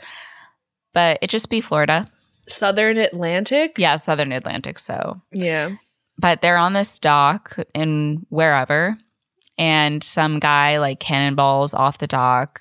Obviously, they get wet. And Rachel tells them they won't have to deal with the peasants much longer because when the vortex is torn down, the Greek center will be built. Then she hears her phone ding and checks the hot or not board. Sydney is now in 21st place. So, Wow. She's made quite the impression. yeah, she's catching up. And Rachel just starts freaking out. One of the girls is like, Rachel, try using your soothing words. And she's like, Prada, Gucci, Chanel, Sydney, Sydney, Sydney. And ends up shoving the guy that cannonballed earlier just like into the water. Yeah. I hate this. I hate the like Prada, Gucci, I Chanel. know. It's just the writing is so lazy. I love when men are like, this is a woman. Yeah. This is what This is what women are like. college aged women are like. Did a man write this movie? I guess I assumed I can double check. Someone named Chad wrote this movie. There you go. Chad Gomez Creasey. Well, Chad, I would say not your finest work, but I don't know what else you've done. You do not have a Wikipedia Yeah. page. Maybe I can find on IMDb. Pushing Daisies. Isn't that like a good show? I mean, it it ran for. Oh, he only wrote for two episodes. Okay. Um, NCIS New Orleans. He did 107 episodes. He's mostly a producer. Oh, so he has money, honey. Mhm. Yeah. He wrote seven episodes oh, of Castle. producer, producer. Yeah, And I did. He yeah, also yeah. wrote the film Legally Blondes, Mm. starring those twins that everyone was trying to make famous. He wrote. Uh, oh, st- he was a staff writer on Studio 60 on the Sunset Strip, and that seems to be Mm. um it has like good good stars or whatever. Yeah.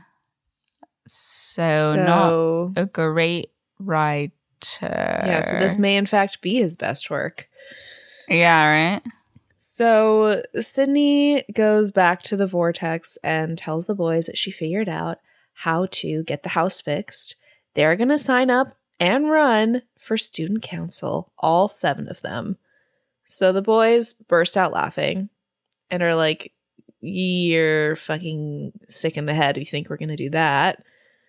But she's like, No, I'm serious. Like, we run on a ticket and take over the student council. But Terrence. How hard would that be? Yeah, but Terrence says that no non Greek has won a student council election since 1992, That's crazy. which is over a decade at this point when the movie comes out. So Sydney is like, Yeah, well, look where that's gotten us as a ceiling tile falls on George. And I'm like, This boy is so small that could kill him.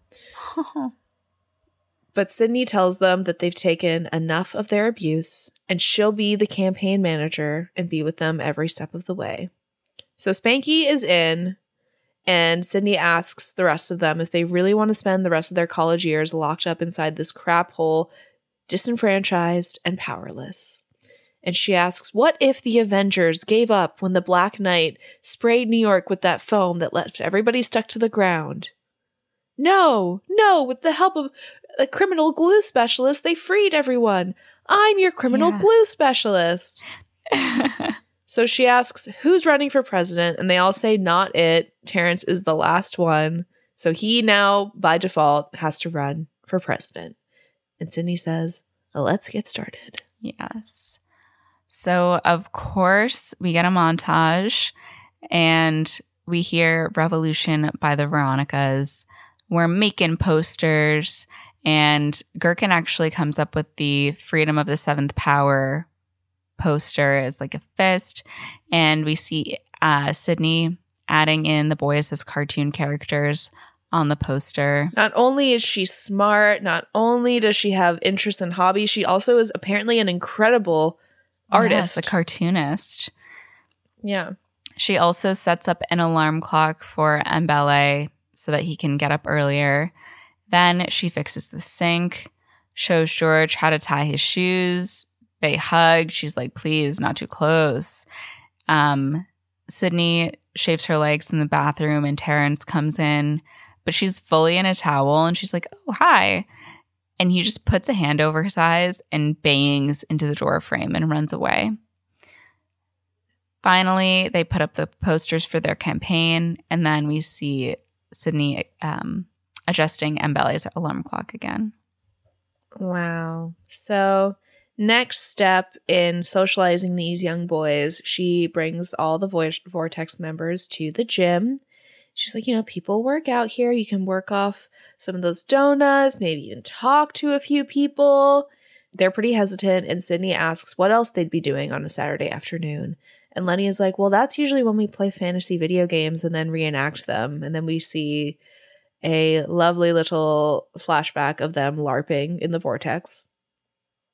And Sydney's like, hmm, tempting. I think we're going to stick with this. So Lenny picks up some two pound weights, but tells Sydney he can't do it. He thinks he may have muscular dystrophy. Oh my gosh. And she's like, well, that's a birth defect, and these are two pounds, sir. Meanwhile, some other boys try and help Terrence uh, with a bar with like two very, very small weights on it. And Bella uses the elliptical, and Sydney's like, Wow, like, where'd you get all this energy from? He's like, I just woke up an hour ago. This is amazing. we see Spanky doing some crunches on a big bouncy ball when he looks over at a woman and tries to like roll over and get a closer look at her and hit on her, and she's uh, not into it. And that's when on the TV, an ad comes on about Rachel Witchburn and how she's running for student council president.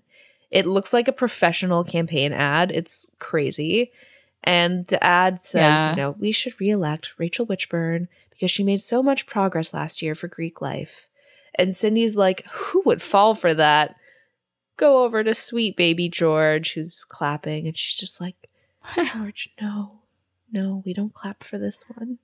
So Rachel is applying a face mask and then hears her computer ding. So she walks over to check out the hot or not list. Sydney is now number two. right. So Rachel's, of course, furious again. And so she says her little mantra Prada, Gucci, Chanel, Armani, and then just like blows up and screams. I was thinking like, oh, wouldn't it be a fun little twist if like the reason that Rachel is so rich and like has all these clothes and stuff is because she's like embezzling money from the sorority and the student council. Yeah. That would have been interesting, but that's not what happens. Yeah. She's just a rich gal. So we then go to the football game. There's like a tailgate going on outside the stadium, and Sydney and the boys have their little booth. They're promoting freedom to the seventh power. But Lenny is like, yeah, I don't think we're making much of an impression. And Sydney is like, yeah, I was worried about that, but I got a plan. She then pulls out a megaphone and yells, free drinks. Suddenly, there's a huge lineup of people at their table, and she's like, Who wants a burger? And I guess starts grilling. and she, you know, encourages the boys to socialize they start serving the students and like they're actually making progress. There's a lot of people around. And that's when Dinky comes up to say hi to Sydney. And we see that her hair is straightened. She is, you know, conforming to the Kappa expectations and beauty standards, which means no more of that southern hair. Sad. she, you know, says hi and apologizes for what happened. And Sydney tells her that it's okay. And she asks how life is as a Kappa. And Dinky's like, it's good. It's clearly not. And that's when Lenny goes up to Sydney and asks if uh, which burger is his. And she's like, yeah, the gross looking green one, that is your gluten free soy patty.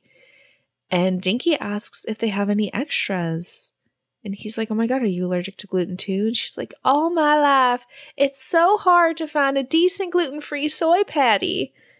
And he says, Well, this is your lucky day because these are sensational. So they have a cute little moment. There's a little flirt, flirt. They shake hands, but that's when Rachel comes up and is like, Um, Dinky, we're over there. So she then looks at Sydney and says, Wow, Sydney, it's nice to see that you found some people to fit in with. And Sydney's like, Yeah, it is nice. If only there was a place where superficial, materialistic bitch fit in. oh, wait, there is. So Rachel tells her that it's so cute, you know, having her little friends run for student council. And Cindy says it is cute and it'll be even cuter when we win. Mm. Rachel gathers her girls and leaves, and Dinky tells Sid it was nice seeing her. And she's also like, Oh, you too, Lenny. Because they have this connection over their celiac and other allergies. And apparently that's enough in this movie. yeah, that's all you need. So after Dinky leaves, Sydney is like, Lenny, do you realize that she was flirting with you? And he's like, What? No way. Um, and then we like immediately don't investigate that at all, but we go to another area in the tailgate where some guys are just going through the crowd and they're like, Who's gonna win today? Shark, shark, sharks. But when they get to Terrence, he's like, Oh, actually, today is quite windy, and the wind vector does have a an effect on the calf skin And, and, and their will- fumble ratio. yeah, right. Exactly. And he just explains why they're going to lose and he suspects that they will lose in the double digits. And these guys are like, okay, what a weirdo freak, but also I think I need to change my bet. and then one of them realizes he's like, oh, wait, I graduated with that guy. hmm. Hmm.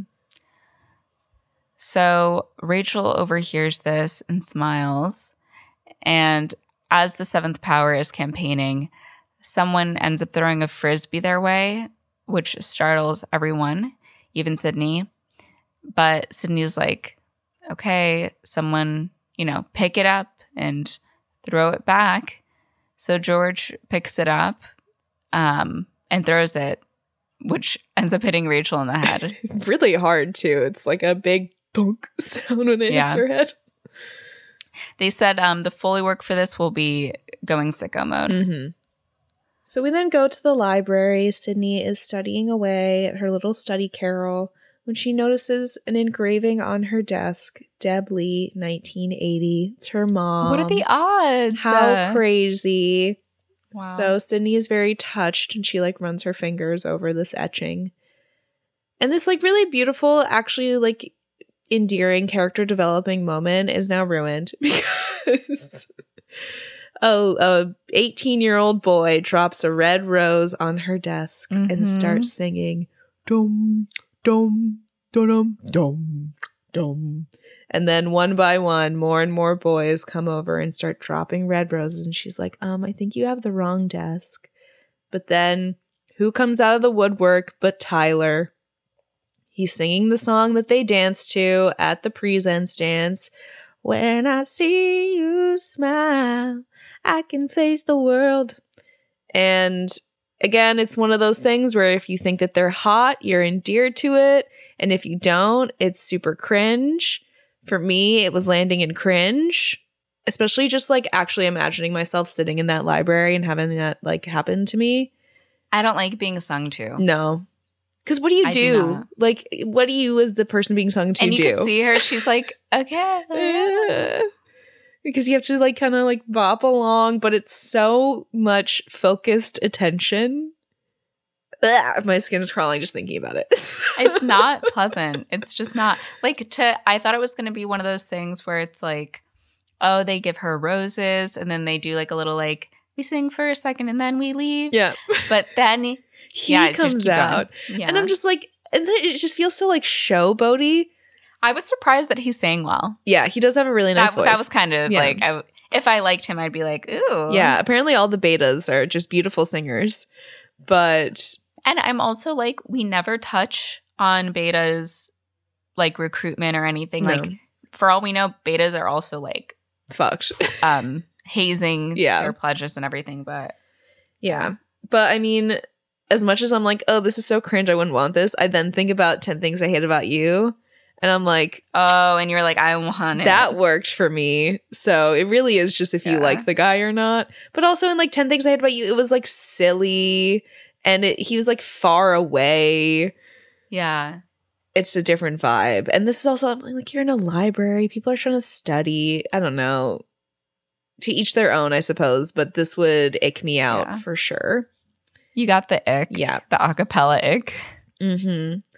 And Sydney asked Tyler if he's lost his mind, and he's like, No, but I will keep singing unless you agree to go out with me. It's just one date. And she says no again. So he's like, When I see and she's like, Okay, okay, fine. Yeah, he really he really like takes it to another level. so she's like, Okay, fine, you can pick me up at seven, but it's not a date. He's like, Done, but dinner served at five. So he then hands her a rose and tells the beta freshman, Nice work, dismissed. And while Tyler's back is turned, she like sniffs the rose. And when he turns around, she's like, whatever, rolls her eyes. She is clearly enamored. And then the last moment of the scene was the most relatable to me because we cut to this guy sitting in the back of the library who does like the biggest eye roll in the world. and that I enjoyed. Yeah. So I'm like, at least they're acknowledging that this is like, you know, a little much. Yeah. So we go to the vortex. Sydney is preparing for her date, and she comes into the room wearing the same outfit she wore for her college interview. And she's like, I thought this would be a nice first date outfit. Sydney, you're not stupid. Yeah. Yeah. you might have not gone on a date before, but you're not like mentally ill. yeah. And so Spanky's like, This is horrible. You look like Barbara Walters. and I was like, What a spot on like a read. reference. Yeah. Yeah, what a read. Um, and Gurkin says that she told them it wasn't a date. And Sydney's like, It's not. We're just friends. I don't like him like that. Only occasionally when his shirt is off, I have no idea. I'm like, that's Amanda Bynes. I know. I'm like, give her more lines like this. Like, let her shine. There are too many characters in this fucking movie. Exactly. Yeah. And Spanky tells her that's how it always starts. And Sid is like, okay, you guys are no help. And Lenny asks why she's so nervous. She's probably been on plenty of dates before.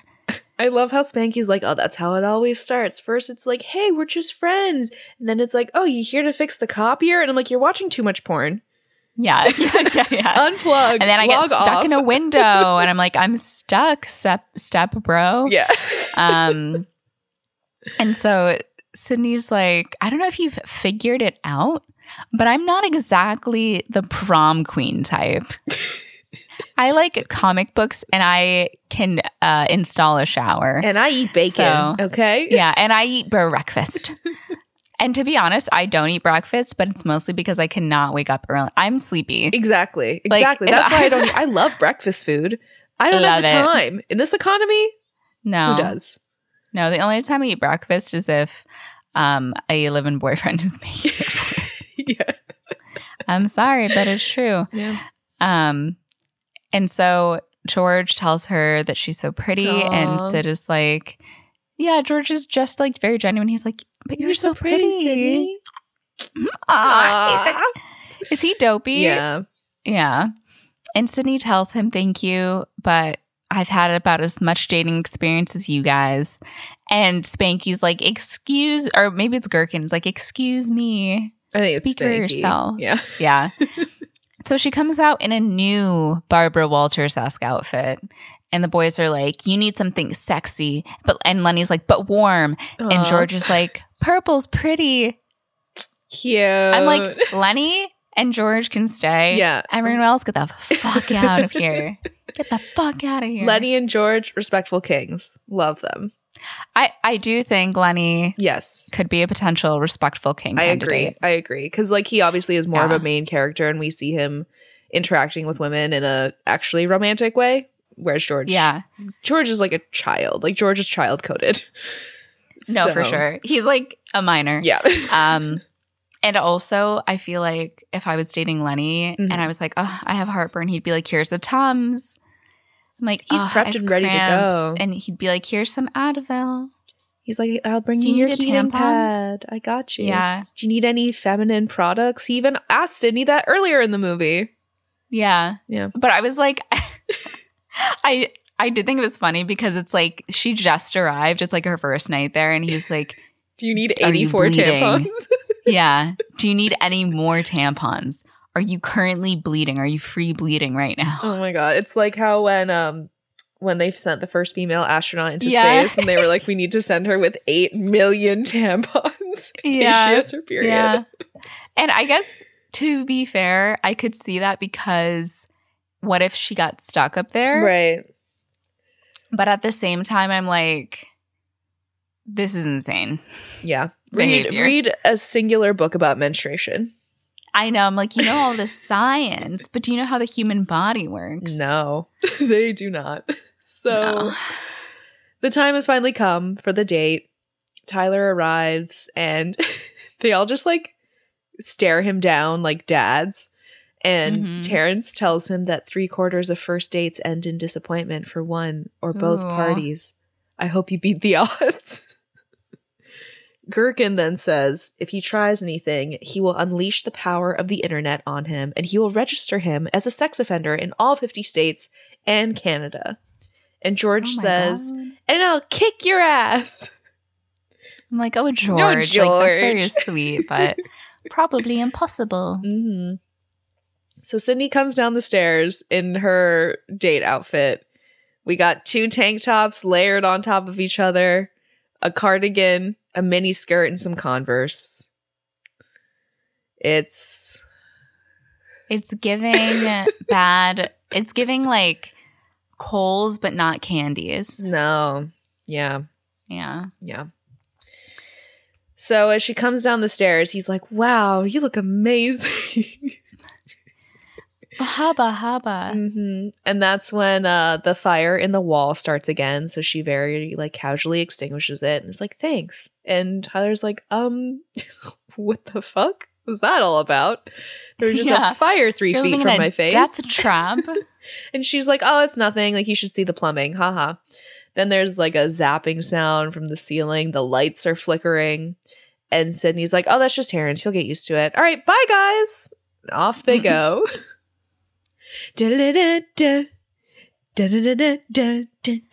Beautiful. And so we hear a beautiful soul by Jesse McCartney playing as they're riding up in his convertible to a church. what? And Sid is like, Oh, is your idea of a date to convert me? And he's like, Oh, now it's a date, huh? And she's like, Mm. oh. So they walk in. she's like, she's like, Yeah, just um like a baby burp. Anyways, they walk in and they're just like a bunch of like older people eating inside. I didn't I honestly did not realize they were homeless because they dressed um them just in like clothing. yeah, like, they look better be than wearing. Sydney does. Yeah.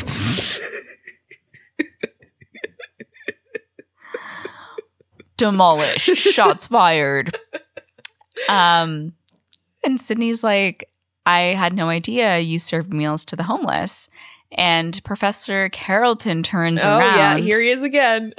He's involved in everything on this campus. Mhm. And he's like, Well, Tyler had no choice if he wanted that infraction off his permanent record. And Tyler admits that he and the betas got into some trouble and a few campus ordinances were given. And he's like, It was more than a few. Nice to see you recruiting some of my best students. And referring to Sydney, because again, she's smart. We can't Mhm. forget. Yeah. So he tells Sydney, happy to have her. And she's like, I'm happy to be here. So, like, really good date idea. Like, yeah. she's enjoying herself so far. Um, and after Tyler leaves, Sydney asks Professor Carrollton if her hours count toward working off Tyler's dirty deeds. And he's like, oh, well, actually, he fulfilled his requirement last year. We just can't seem to get rid of him. Wow. He's a night. Your eyes rolled so hard. Your eyes rolled so hard. Oh They're my god. They almost fall out of my head. Um, yeah. I'm just like, I'm not enamored with Tyler at all. So, Yeah. He's so average. Like he's not he's fine. He's not Yeah, mean, No, he's like a nice guy. but he's not particularly kind. No. And not particularly like Interesting. yeah, and not particularly hot either. no, he just is not doing it for me. He's missing the it factor. Like the charisma is not there. Yeah. So I'm not feeling drawn to him. And therefore, everything that he does, I'm like, whatever. And I'm like, bringing her to like this homeless shelter on the first date. It again feels like, oh, like, look at how good of a guy I am. yeah. Like, it would make more sense on like a third date. You know, you've gotten to know them a little better. And you can be like, oh, this is something that I like to do sometimes. But on a first date, again, Right. it feels showboaty to me. Well, it's definitely like, oh, you think I'm just a beta, but actually, Actually, I do community service. I'm not like the other betas. I'm a good guy. It's like, ugh, okay.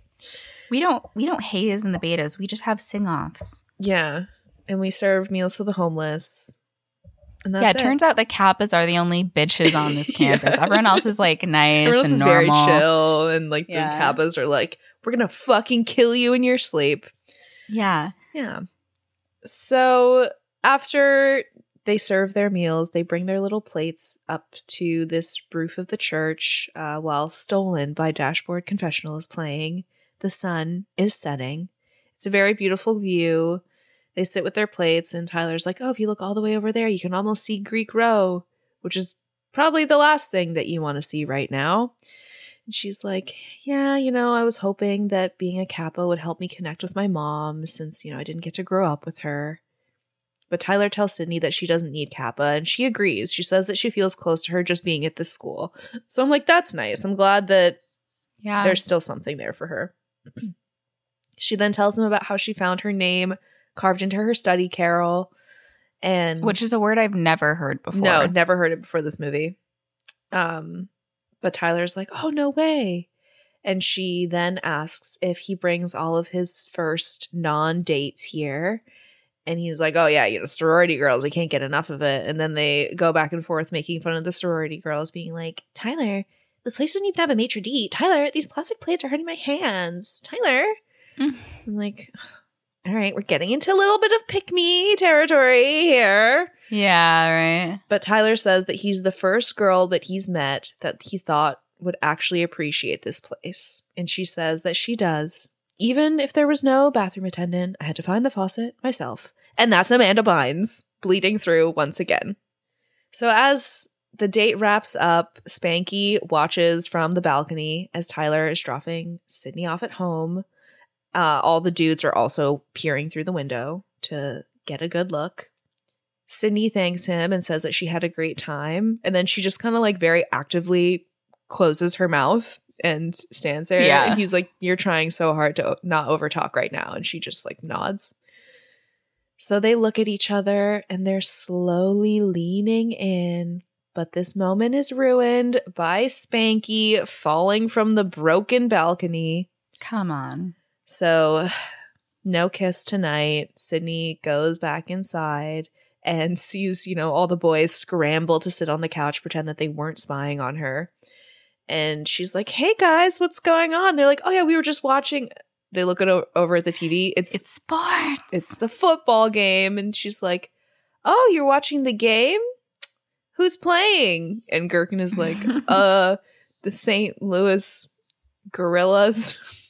she's like, "Okay, I know that you were spying on me, and just for that, I'm not going to tell you about how my date went." And they walk upstairs, and Spanky like stumbles back in, just body broken from falling to his death. off the balcony. Yeah. He's like, I should probably see a doctor. And they just throw a pillow at him. So, Haha. hee hee. So on the other end, Tyler arrives home. And who does he find? It's Rachel scaring the absolute daylights out of him. sitting in his desk chair. And he's like, What the hell are you doing here? And she's like, Besides reading your boring emails, nothing. That's illegal. yeah. and Rachel asks why he went out with Sydney. And Tyler's like, I like her, deal with it. And Rachel's like, I don't care. I only care about the Greek Life Center and Sydney having her goobers run for student council. I'm like, okay, Sara Paxton. and Tyler tells her they don't actually have a shot at winning, and she knows it. He suggests that she just leave them alone. That dump is obviously very important to them. He doesn't understand why anyone would want to live there. It should be condemned, but like they can find another location. So Tyler kicks out Rachel and says, um, so Tyler kicks out Rachel and she's like, wow, one date and you're ready to kill the whole deal. And Tyler tells her it was one hell of a date. That was hot the way he said that. I was like, all right. mm-hmm. But I'm also like, wow, our, I guess young boys are so malleable. Oh, absolutely. Yeah. Absolutely. It's like how in um Ever After, he has like one kiss with Drew Barrymore and he's like, let's bring democracy. yes, yes, exactly. I believe in socialism. so, yeah, boys are fickle. So, we go back to the vortex, and the gang is watching the campus like news where they talk about the new student council president candidate Terrence from this the power to the seventh party, whatever the freedom, freedom to the seventh power party. Yeah. And they're like, oh, kind of a kind of a tongue twister. Yeah, it doesn't really roll off the tongue very well, Sydney. No. But um, you know, people are speculating that maybe there may be a change happening in the student council. Mhm. So on campus, some students see a poster for the power, the freedom, holy moly, for the freedom of the seventh power party. And they're like, hmm, maybe I'll actually vote this year. then Rachel comes by and just like rips the poster down. if I saw that, I'd be like, well, I'm definitely voting this year. But we go back to the Kappa house. Rachel storms in, and we see all the girls looking very nervous, like very quickly shutting their laptops when she walks by. And Christy stops her and she's like, Oh, Rachel, like, which dress should I wear? Like, I have a date tonight. She's like, I don't care. And she's like, No, no, come, come into my room. Help me get dressed. But Rachel just shoves past her. And then Katie is like standing in the doorway and she's like, Rachel, you can't go in there. I just farted. And she's like, Gross. Get out of the way. Rachel, you can't go in there. I just laid down the stinkiest, nastiest fart I've ever let go of. in your room. And then I Yeah. close the door. and then I closed the door and put duct tape on the bottom. So, yeah, she literally shoves her out of the way, walks in, and in slow motion, we see Katie and Christy tackle Rachel. Um, Sara Paxton looks genuinely taken by surprise when this tackle happens. it was pretty yeah, good. I'm like, uh, hmm So, I'm like, she can't act that well. Was this choreographed? so Rachel finally, you know, makes her way out of their clutches, crawls over to the monitor to check the hot or not stats. Sydney is number one. So Rachel screams. It's the loudest scream she's ever scrumped. And one of them one of them's like, Rachel, your soothing words. And she says, I don't need soothing words. Sydney White must die a social death and take her seven dorks with her. So, Mm, all right. sure. I'm like so over the movie. Yeah. I'm like, all right, let's wrap this motherfucker up. yeah. Because, like, she doesn't even leave the Kappa house until halfway through the movie. Right, right. Which I know because like we took notes on each half the movie, Yeah. and I'm like, there's like pre kappa and post kappa, It's exactly and the they're the, halfway same point. length of times. Yeah. yeah, yeah. Insane. So we go to the vortex, and the guys are playing video games when they hear a knock, and they think it's Tyler, but Sid is like, guys, give him a chance. Gurkin, put the paintball gun away. and she lets him in. Tyler asks Sid if she's ready for their date, but she's like, why don't we hang out here at the Vortex and order some pizza? And the guys are like, what? The What? But Tyler actually is like, okay, sounds good to me. So he's amenable. Yeah. He's ready to make friends. He's not really mean to them ever. Um, although other betas Are. happen. And he's the president. And I'm like, you set the tone. Right. You set the tone, babes. Yep. So he sees the guys playing video games and he's like, Oh, are you playing Medal of Honor? And Gurkin's like, No. Medal of Honor is for wussies. It's Gurkin of Honor. I made the video game. And I'm like, Why are you in school? You don't need a degree to be a computer scientist. Mm. But Tyler's like, Oh, can I give it a shot? And Gurkin's like, Okay. Like, no one's ever won Gurkin of Honor. But he actually ends up kicking his ass. And Gurkin Wow. shakes hands and he's like, I'm impressed. None of these other freaks come close to beating Gurkin of Honor. He's not like other boys. He plays video Yeah. games. But he's like, he literally, his next line is like, betas play video games too. And I'm like, yeah, guys, every That's guy guys do. played video games in 2007. Like, Yeah. there's no, like, maybe in like the 80s, you're like a nerd if you were on the computer instead of playing right. like physical football. But like, it's 2007. yeah, everyone is Every guy on. is playing video games. There, you got your Call Right. of Duties. You've got your Dota. I don't know. Grand, I don't, actually don't know when Grand Theft Auto came out, but Yeah, it seems like a firmly, you know, 2000s game. But yeah, people were playing video games like they never had before in 2007. So like, right. get over yourself, Gurkin. Yeah, you're not special. So Spanky is like, "Oh, I thought you guys just have sex with girls all the time." oh my god. And Tyler's like, "We're just regular guys." And Sydney's like, "Ah, it's like a kid who just found out there's no Santa." And George is like, "What?" And Sydney is like, "Oh, no, uh, there is a Santa Claus." And Tyler invites the guys to like come hang out sometime and bring Gurkin of Honor. And he's like, you know what? We're having a party tomorrow night. You guys should come. a party? My god. What? Who's gonna wear a fedora? Answer most of them. Yeah. So we go to the party. Tyler sees the Vortex guys. He's like, hey guys, like bars over here. And the DJ is taking requests. And I was like, I have never heard of a DJ who does that. Right. I'm like, how much did you pay them? yeah. I saw a TikTok recently that was saying that the best DJs are women because to be a good DJ, you have to have like empathy. Um, because you're supposed to be like reading the energy of a room. So you have to be like aware of other people. And a lot of men don't have that. And they're just like, I'm going to play what I want to hear Mhm. and don't consider what the room maybe wants to hear. And I was like, that is fascinating. Yeah. But yeah, Terrence asks if they have the Doctor Who theme song. And when Tyler says prob's not, he's like, Don't worry, I brought my own and pulls out his little CD. So Tyler invites Sydney to the dance floor while Rachel glares from the balcony. This party is at like a club. Yeah. Like it's not just a regular schmegular house party. Regular schmick. But we also see, you know, a keg stand is happening. Terrence ends up doing it like a keg stand. Then he does his handstand all on his own. So he has insane core strength, apparently. And they all start counting. Meanwhile, Tyler and Sydney are dancing, and Sydney's like, Oh, you know, I hope the guys are doing okay. And Tyler says, Yeah, looks like it. And we see Terrence absolutely smashing everybody's keg stand record. He's at 155.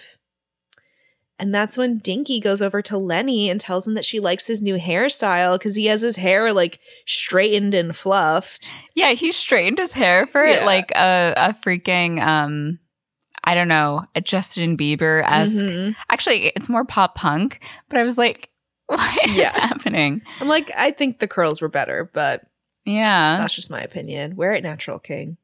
So that's when some of the Kappas go over to Dinky and they're like, Dinky, Rachel re- needs you right now. It's an emergency.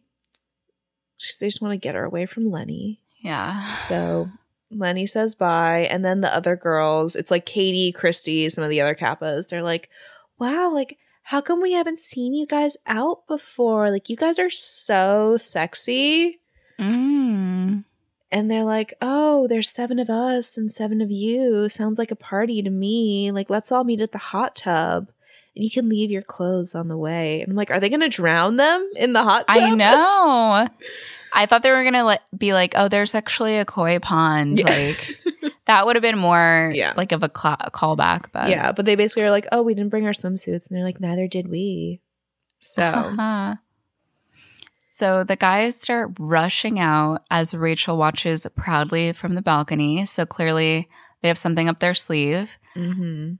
We cut to Sydney dancing with Tyler, having a great time, when suddenly the lights outside are turned on and we see all the Vortex boys naked. Yeah.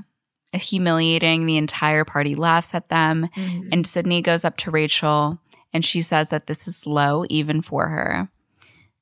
Um, I don't know why I said it like that, but it is. And Rachel's like, Oh, so sweet of you to care about them. Since you're behind their campaign, I'd love to break the news.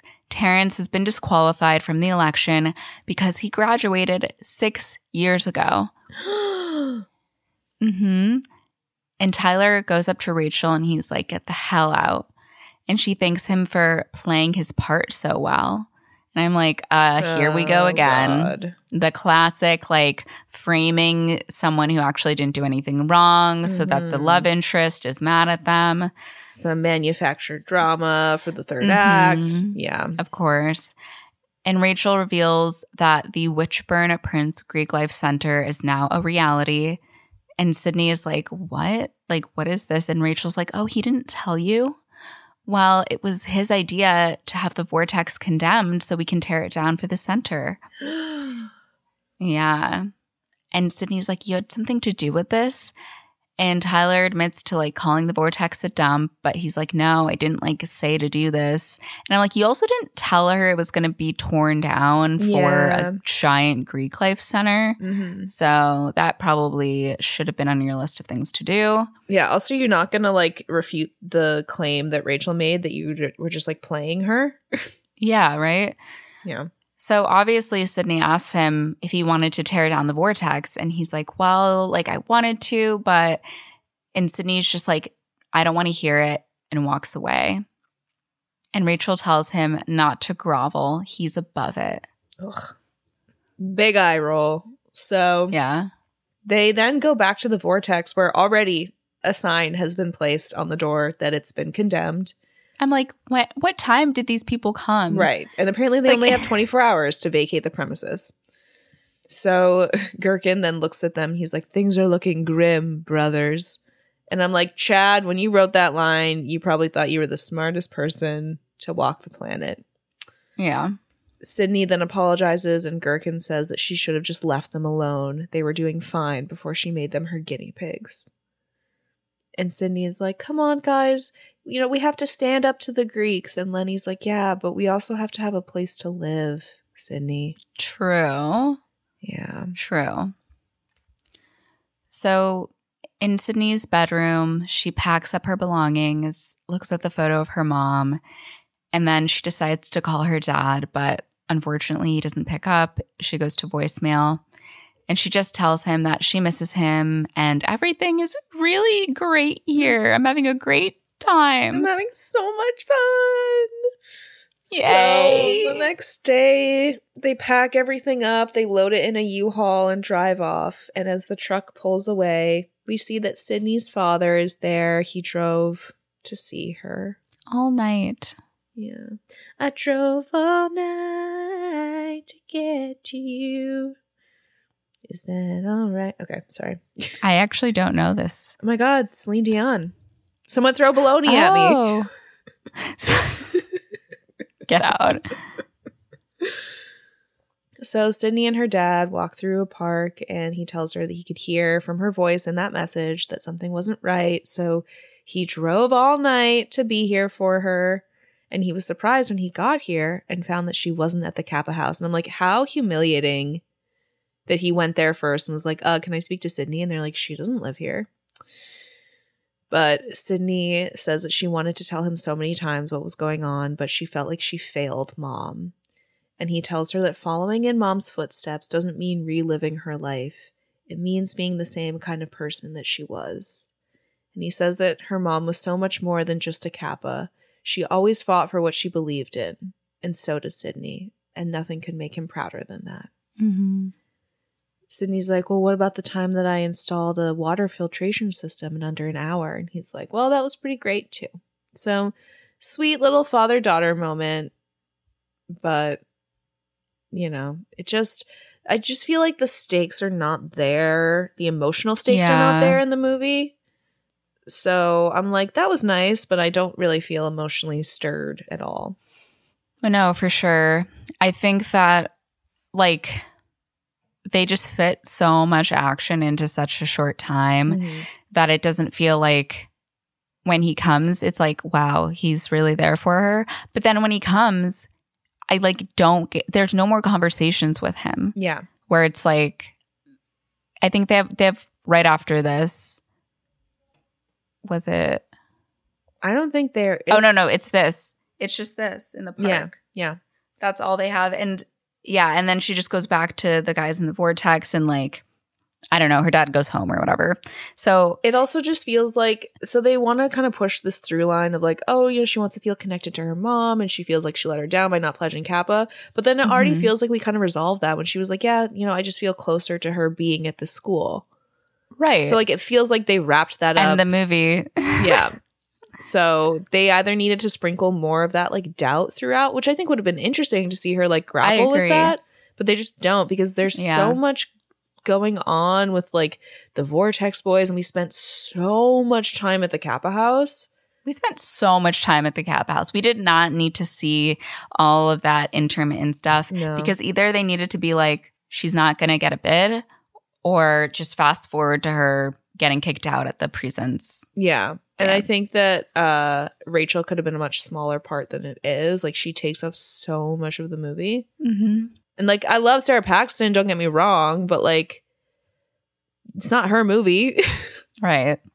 I think even Tyler's part could have been diminished Yeah. significantly. yeah It, it's always difficult to have um big plot with like a bunch of people and then add a romantic mm-hmm plot. yeah I'm like too many things.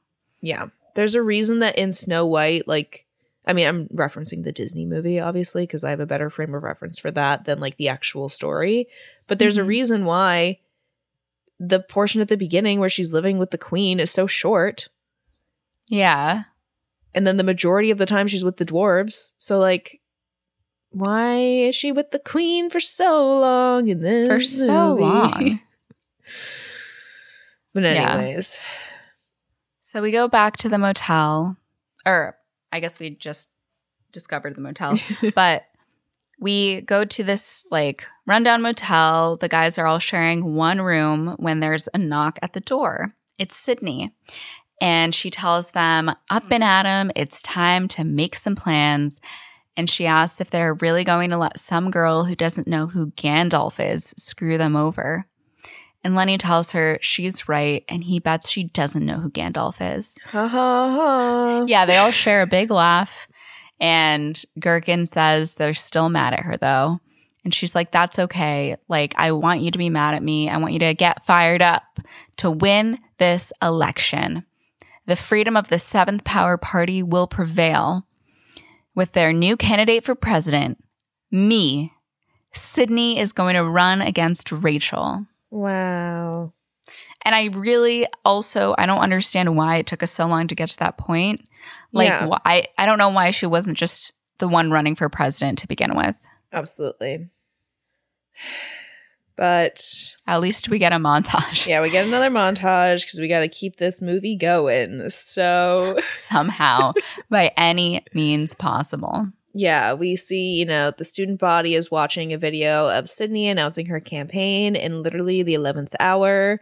Uh, in class, Professor Carlton announces that their final papers are due on Friday and no late papers will be accepted. Keep this in your back pocket. Chekhov's paper. He then tells Chekhov's term paper. Yeah. he he talks about how their their term paper is supposed to be about the mechanics of modern campaigning. So very apt for what Sydney's doing right now. We see more of her announcement video where she talks about how the Greeks, you know, usually win the election. uh, in class, Carlton talks about catering to your base, but there's also something to be said for thinking outside that box.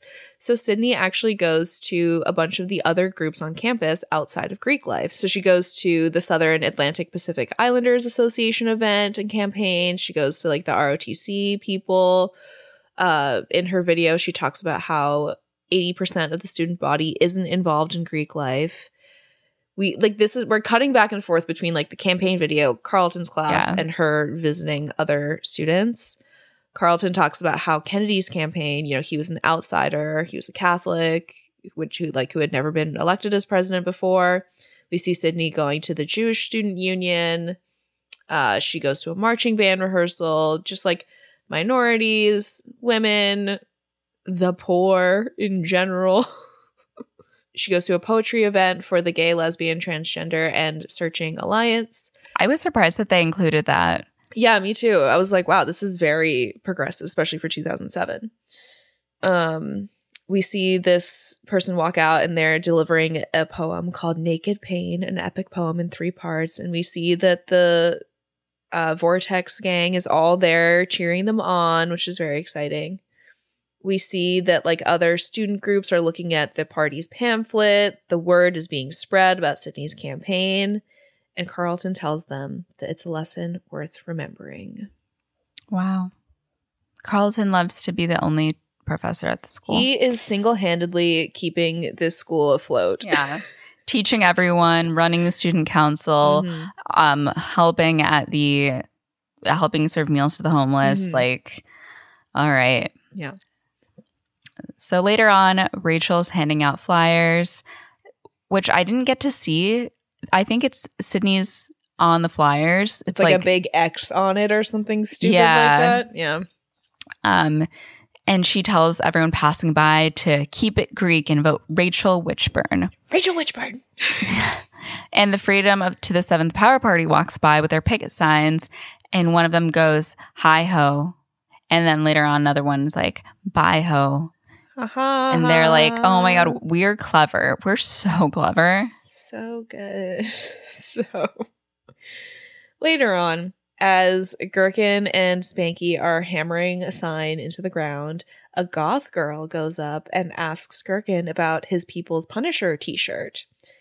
And she's like, Oh, do you read it? And he's like, Read it. I write it. She's like, Oh my God. What? Did you know that there's an entire spoken word night dedicated to your website? Like, I absolutely love you. And I always swore that if I ever met the People's Punisher guy, I'd hook up with him. Whoa. And I'm like, yeah, that's how people talk. Tyler then goes up to Sydney to help her out, and she's clearly still pissed at him. But she does notice that he has a Stanley 22 anti vibe framing hammer, which is a hammer that she mentions at the start of the movie that she really wanted. So she asks if she can touch it. He's like, You can have it. It's like a hammer. It's literally a hammer. I don't care. He's like, I just bought the most expensive one they had at the store. Sure. Right. He's like, you know, I thought I could help, and I'm sorry about the other night. You know, I had nothing to do with what Rachel pulled. I was involved in the Greek Center, but Rachel twisted everything around. And Sydney says, Yeah, I know what that's like. And Tyler tells her that she's going to do great at the debate tomorrow. So they are now back on. All is forgiven. Sydney and Tyler together again. Yes. All is right with the world. So after this, like reconciling, we see Rachel just walk down this very dark hallway. Um, I thought she was in some sort of like back alley, like I don't even know, like a legal Yeah. drug trade. But it's I think actually just like a creepy dorm. And she ends up knocking on this door. A guy with like piercings and long hair opens up, and Rachel's like, I thought we could do a little business. Yeah, God. So back at the motel, Sydney is typing away, and Lenny's like, Oh, I thought you finished Carlton's paper last week. And I'm like, Damn, finishing a paper an entire week before the due date couldn't be I me. cannot imagine it. I cannot imagine it whatsoever. Mm-mm. Especially you and I, notorious for Like- our all nighters. I don't know why. Like, well, I mean, we're just like so busy. yeah. And had poor time management. Yeah, That's really what the that- problem was. And we'd like wait until the last moment and be like, I want to kill myself. Oh my gosh. Yeah, everyone else would like get their stuff done in a reasonable amount of time. And we would be like, but wouldn't it be fun if we tortured ourselves yeah. by doing it all the night before? Killing our bodies. Yeah. Um, the worst one was, and honestly, I still to this day think that it should not be allowed. Was that our professor made our final paper and our exam on the same day? So we had to not only hand in a paper, but also take a test that same day. I'm like, you need to split those things up so that people can write their paper and study. But that was the worst all nighter that we did was when we had to write the paper and then start studying at like 7 a.m. that was really bad. Yeah. I remember coming into class and being like, yeah, I just read all the plays last night. Like, I just reread all the plays. And I, was, like, reread. how can you retain? yeah, reread. but literally, how can you retain all of that Mhm. information? Yeah. I didn't even read the plays to start, so I was like, there's no way. Yeah, we already had to read them to write the paper. Yeah. I like pick a couple. Yeah, I did not read the play that I wrote the paper on.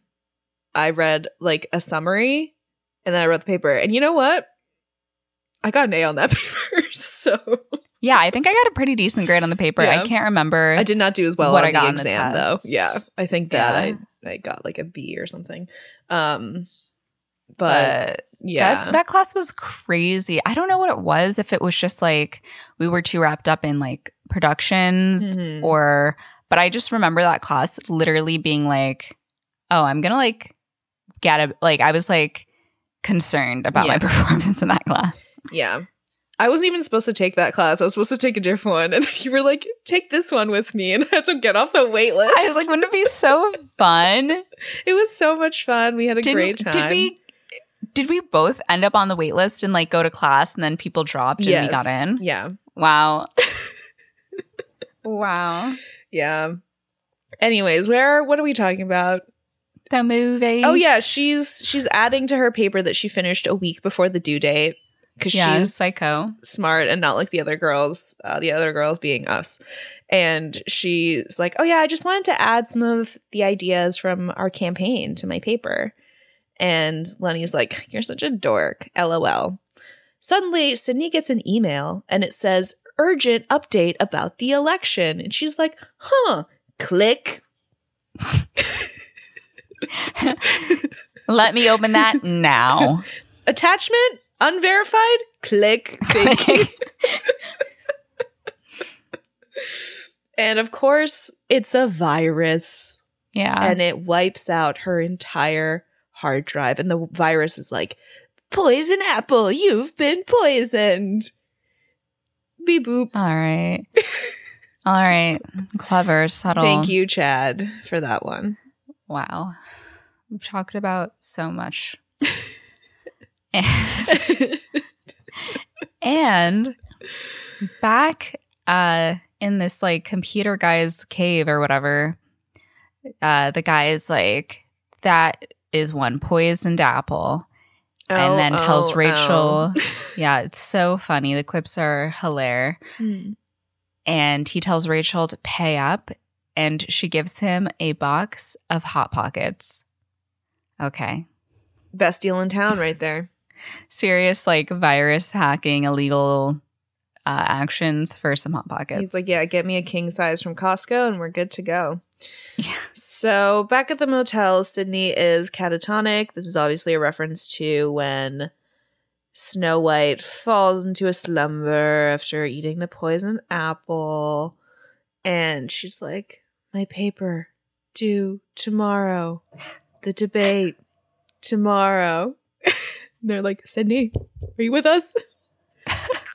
and she's like, I can't let her win like this.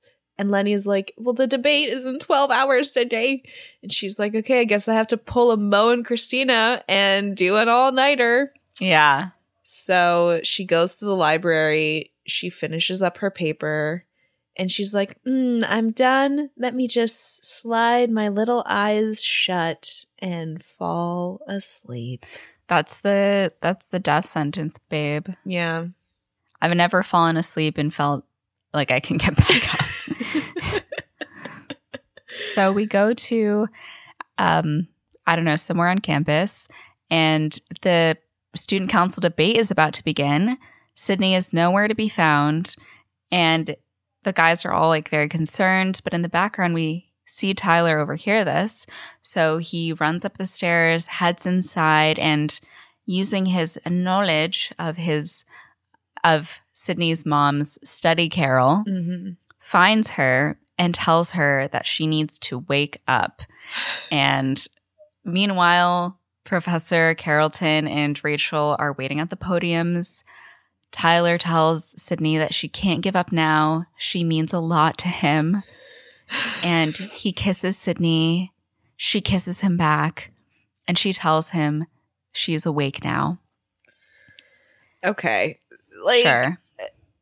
You didn't really try all that hard to wake her up a normal way. You just like Mm-mm. very quietly like I'll have to put my tongue in her mouth. just like Sydney, you have to wake. I'm like shake her. Shake her. Put a little back into it, man. yeah, he's just like you must wake up. You mean a lot to me. But that didn't work. I guess I have to La, put la, my la, lips on yours Yeah. H- how about this, Sydney? Mhm, while you're asleep. Which Yeah. yeah. I'm like I get it. It's the fairy tale. it's I get it. and da, da, da. But come on, a dude. little oomph would be nice. Carrollton is about to start the debate without her, but Sydney arrives just in time. And he asks Rachel if she wins another term as president, what she would do differently. And Rachel says, Why fix what isn't broken? This has been a great year for the university, and I'm excited to break ground on the Greek Life Center very soon. So Carrollton asks for Sid's rebuttal, and she actually gets booed. And Rachel's like, wow, I guess your people couldn't make it. It's just you and your dorks. Just at that very moment, all the people from all the different campus clubs, like the marching band and the Pacific Islander Student Association and the goth people and um, I don't know, the other clubs, they all come out and they're cheering for Sydney and the freedom of the Seventh Power Party. The goth girl blows a kiss at Gurkin, and Sydney gives her rebuttal. For years, we've been oppressed by the Greek elite who take everything for themselves and leave nothing to the rest of us. It's time for the rest of us to take back the school. I bet most of you have no idea how great the campus a cappella group is. And why would you? The social and cultural landscape is run entirely by the Greeks, and those guys are forced to practice in a dank basement that is hard on their vocal cords. Yeah. I have met so many great and interesting people here that I never would have met if I didn't step out of my own little world. Before, all I wanted was to fit in. But I learned that we're all searching to fit in. And we, we all feel like outsiders. And we all do things and feel things that are bizarre and unconventional and dorky. We're all dorks. My name is Sydney White. My dad's a plumber. I collect comic books and I'm secretly terrified of balloon animals. I'm a dork. Yeah. And then I'm just like so over the movie at this point. But Tyler Let's finish it up, I guess. Yeah, Tyler stands up and he's like, "My name's Tyler Prince. I'm the current highest scorer in Gherkin of Honor, and I'm a dork." And then Spanky stands up and he's like, "Oh yeah, his real name is Sanford. That is his government name." And he, and I've never had sex with a girl before, but I really want to. I'm a dork. Then this part I actually love. Jeremy stands up This was nice. and he's like, My name is Jeremy. I used to speak only through this puppet, and I'm a dork. And then he throws away the puppet. wow. Very sweet. Moose then stands up and says, My name's Moose. I used to be the top ranked boys figure skater in New Jersey. I'm a dork. And then uh, I think Katie stands up and she's like, I've hated Rachel since freshman year when she told me that I had mom arms and I have a voodoo doll of her and I stick pins in it. And everyone's just like, Silence. what? She's like, "Oh, and um, I'm a dork," and everybody cheers. Yay!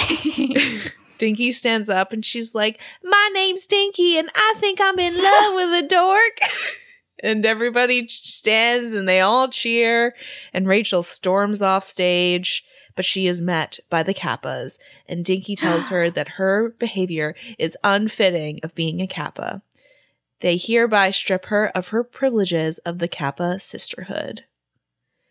So as they walk away from Rachel, they do their little chant. Here comes a Kappa, queen of the row. She's hot, she's cute, she ain't no hoe. Rachel tries to soothe herself with her calming words once again.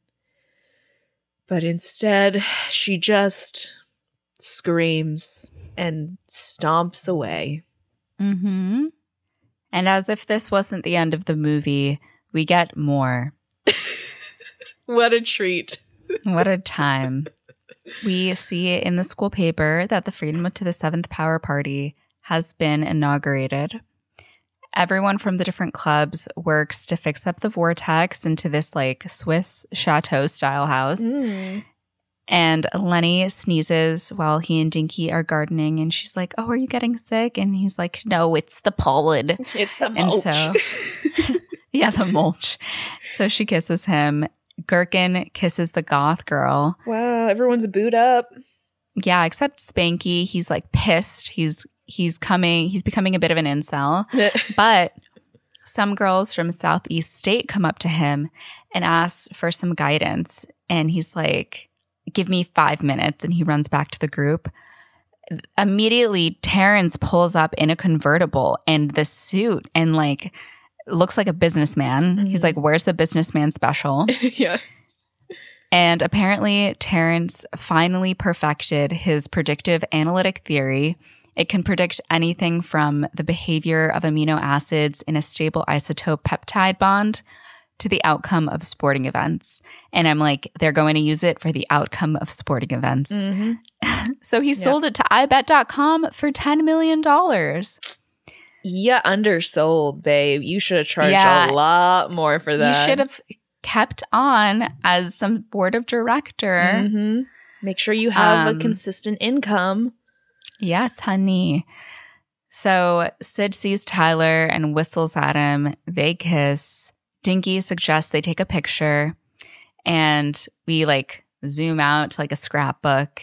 And Sydney says, That's the story of Sydney White. She did make friends for life, and they all lived dorkily ever after. That was something. Yeah. It just the movie just falls so flat for me Yeah. because we really don't get much of a personal journey at all for Sydney. I think we've talked there's about this no throughout. arc. Yeah, she pretty much remains exactly the same. The only like difference is like she's now in college and has friends at the end of the movie. But she doesn't change at all. Not that she necessarily like needs to change who she is. She seems like a great person already, but there's just no growth there. And especially because like going to college is such a formative time and you like learn about a lot about yourself and you grow a lot in those years. Yeah. And we just didn't get to see that happen. Yeah, I just feel like if it was a more zeroed in focus on like some component of the Yeah. many topics we touched on, it could have been better. Uh, we also talked about like Amanda Bynes just having more com- like comedic moments. Um, yeah. and I feel like we've talked about with other films as well. Like you can either be more on the dramatic side or more on the comedic side, and like all this was like in the vein of comedy because it Mhm. was so such a caricature, but there wasn't, wasn't anything funny. like funny. Yeah. yeah, it wasn't funny. Yeah. I'm like, I can tell that you're making a joke, but it's not. Yeah, I just don't think that the writing is very strong. It's. I also prefer like a, a wittier style of comedy than this. And a lot Mhm. of this felt like punching down.